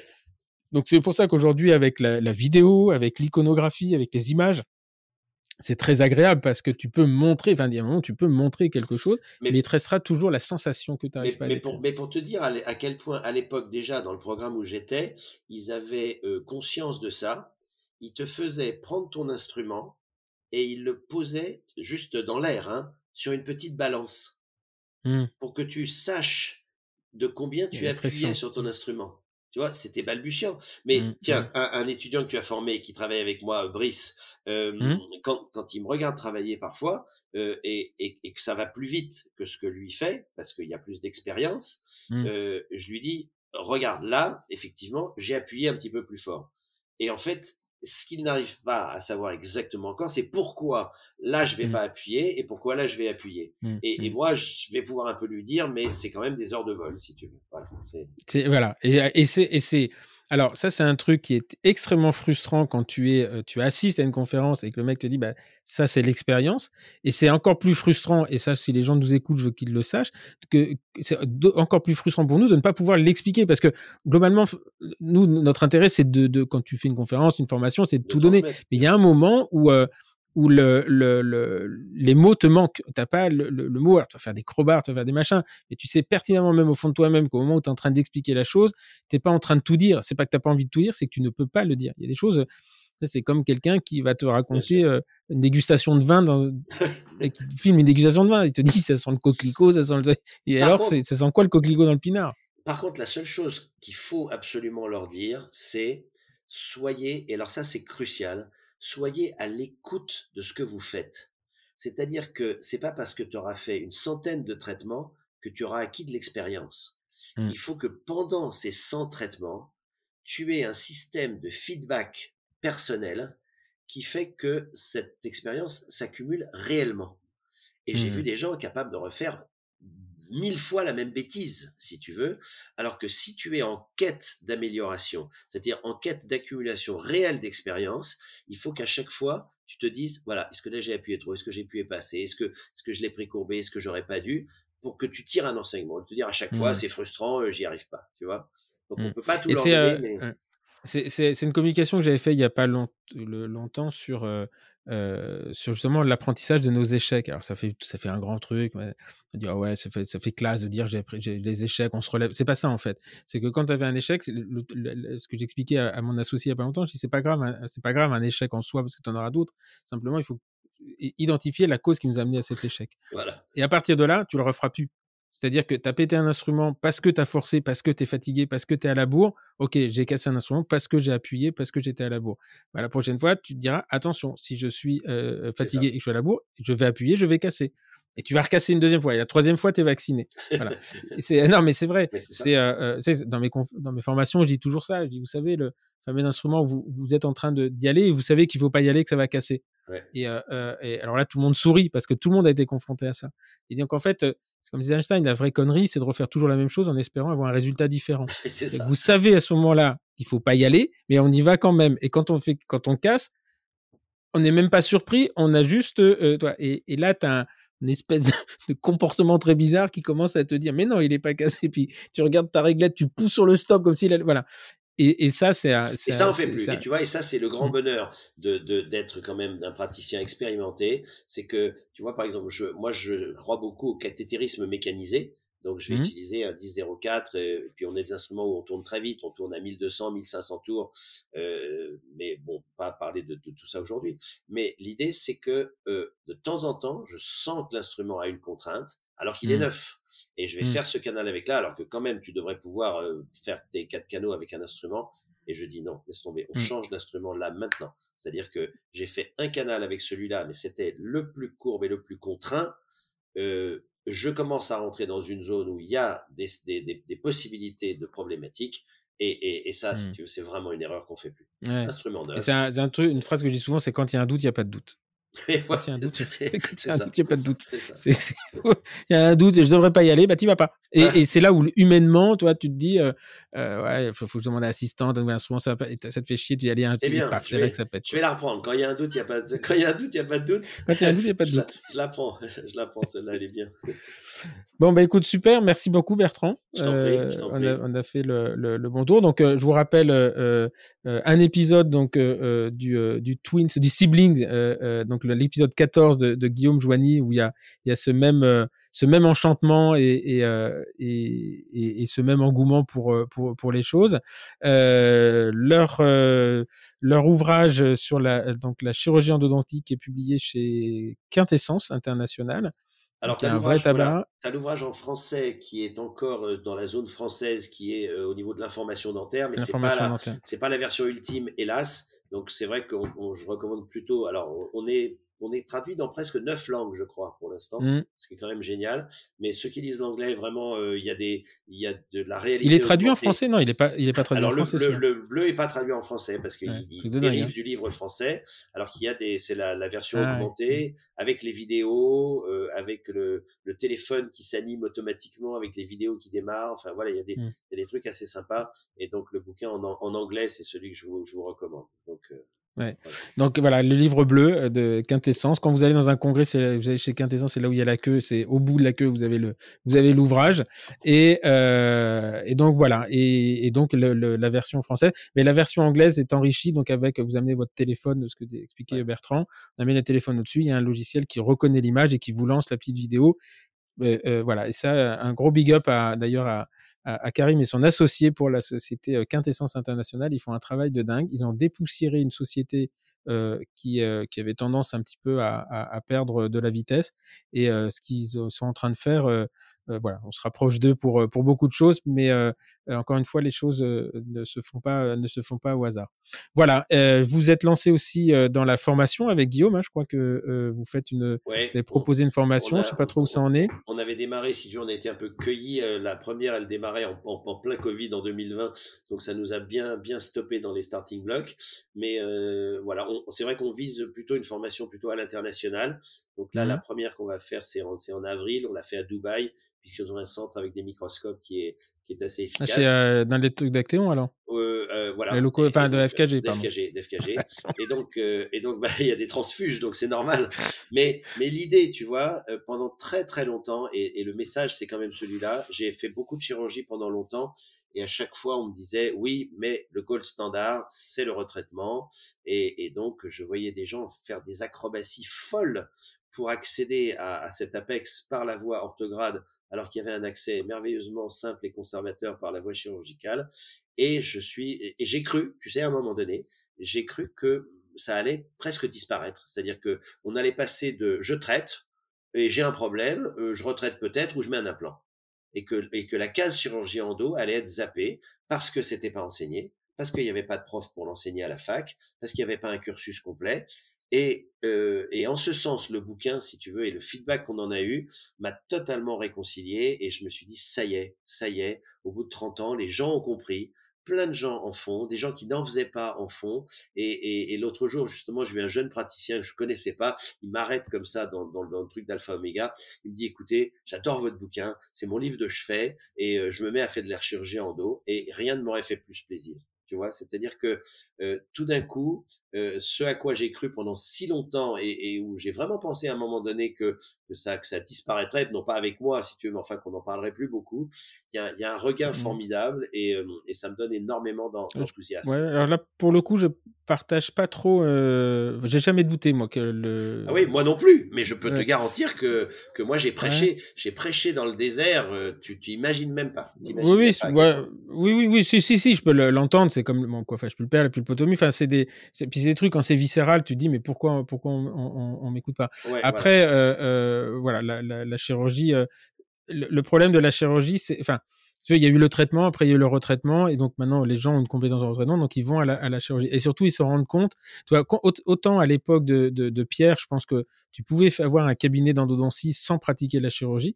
Aujourd'hui, c'est plus possible parce que la complexité des cas que l'on reçoit, si t'es pas capable d'aller, euh, de pousser jusqu'à la chirurgie, c'est-à-dire de gérer le cas jusqu'à la chirurgie, ou même de dire, ben voilà, là c'est une alternative intelligente. Moi, mes indications de chirurgie ont été beaucoup repoussées côté chirurgie par rapport au retraitement parce que parce que l'intégration technologie, parce que ma compétence, parce que mon expérience.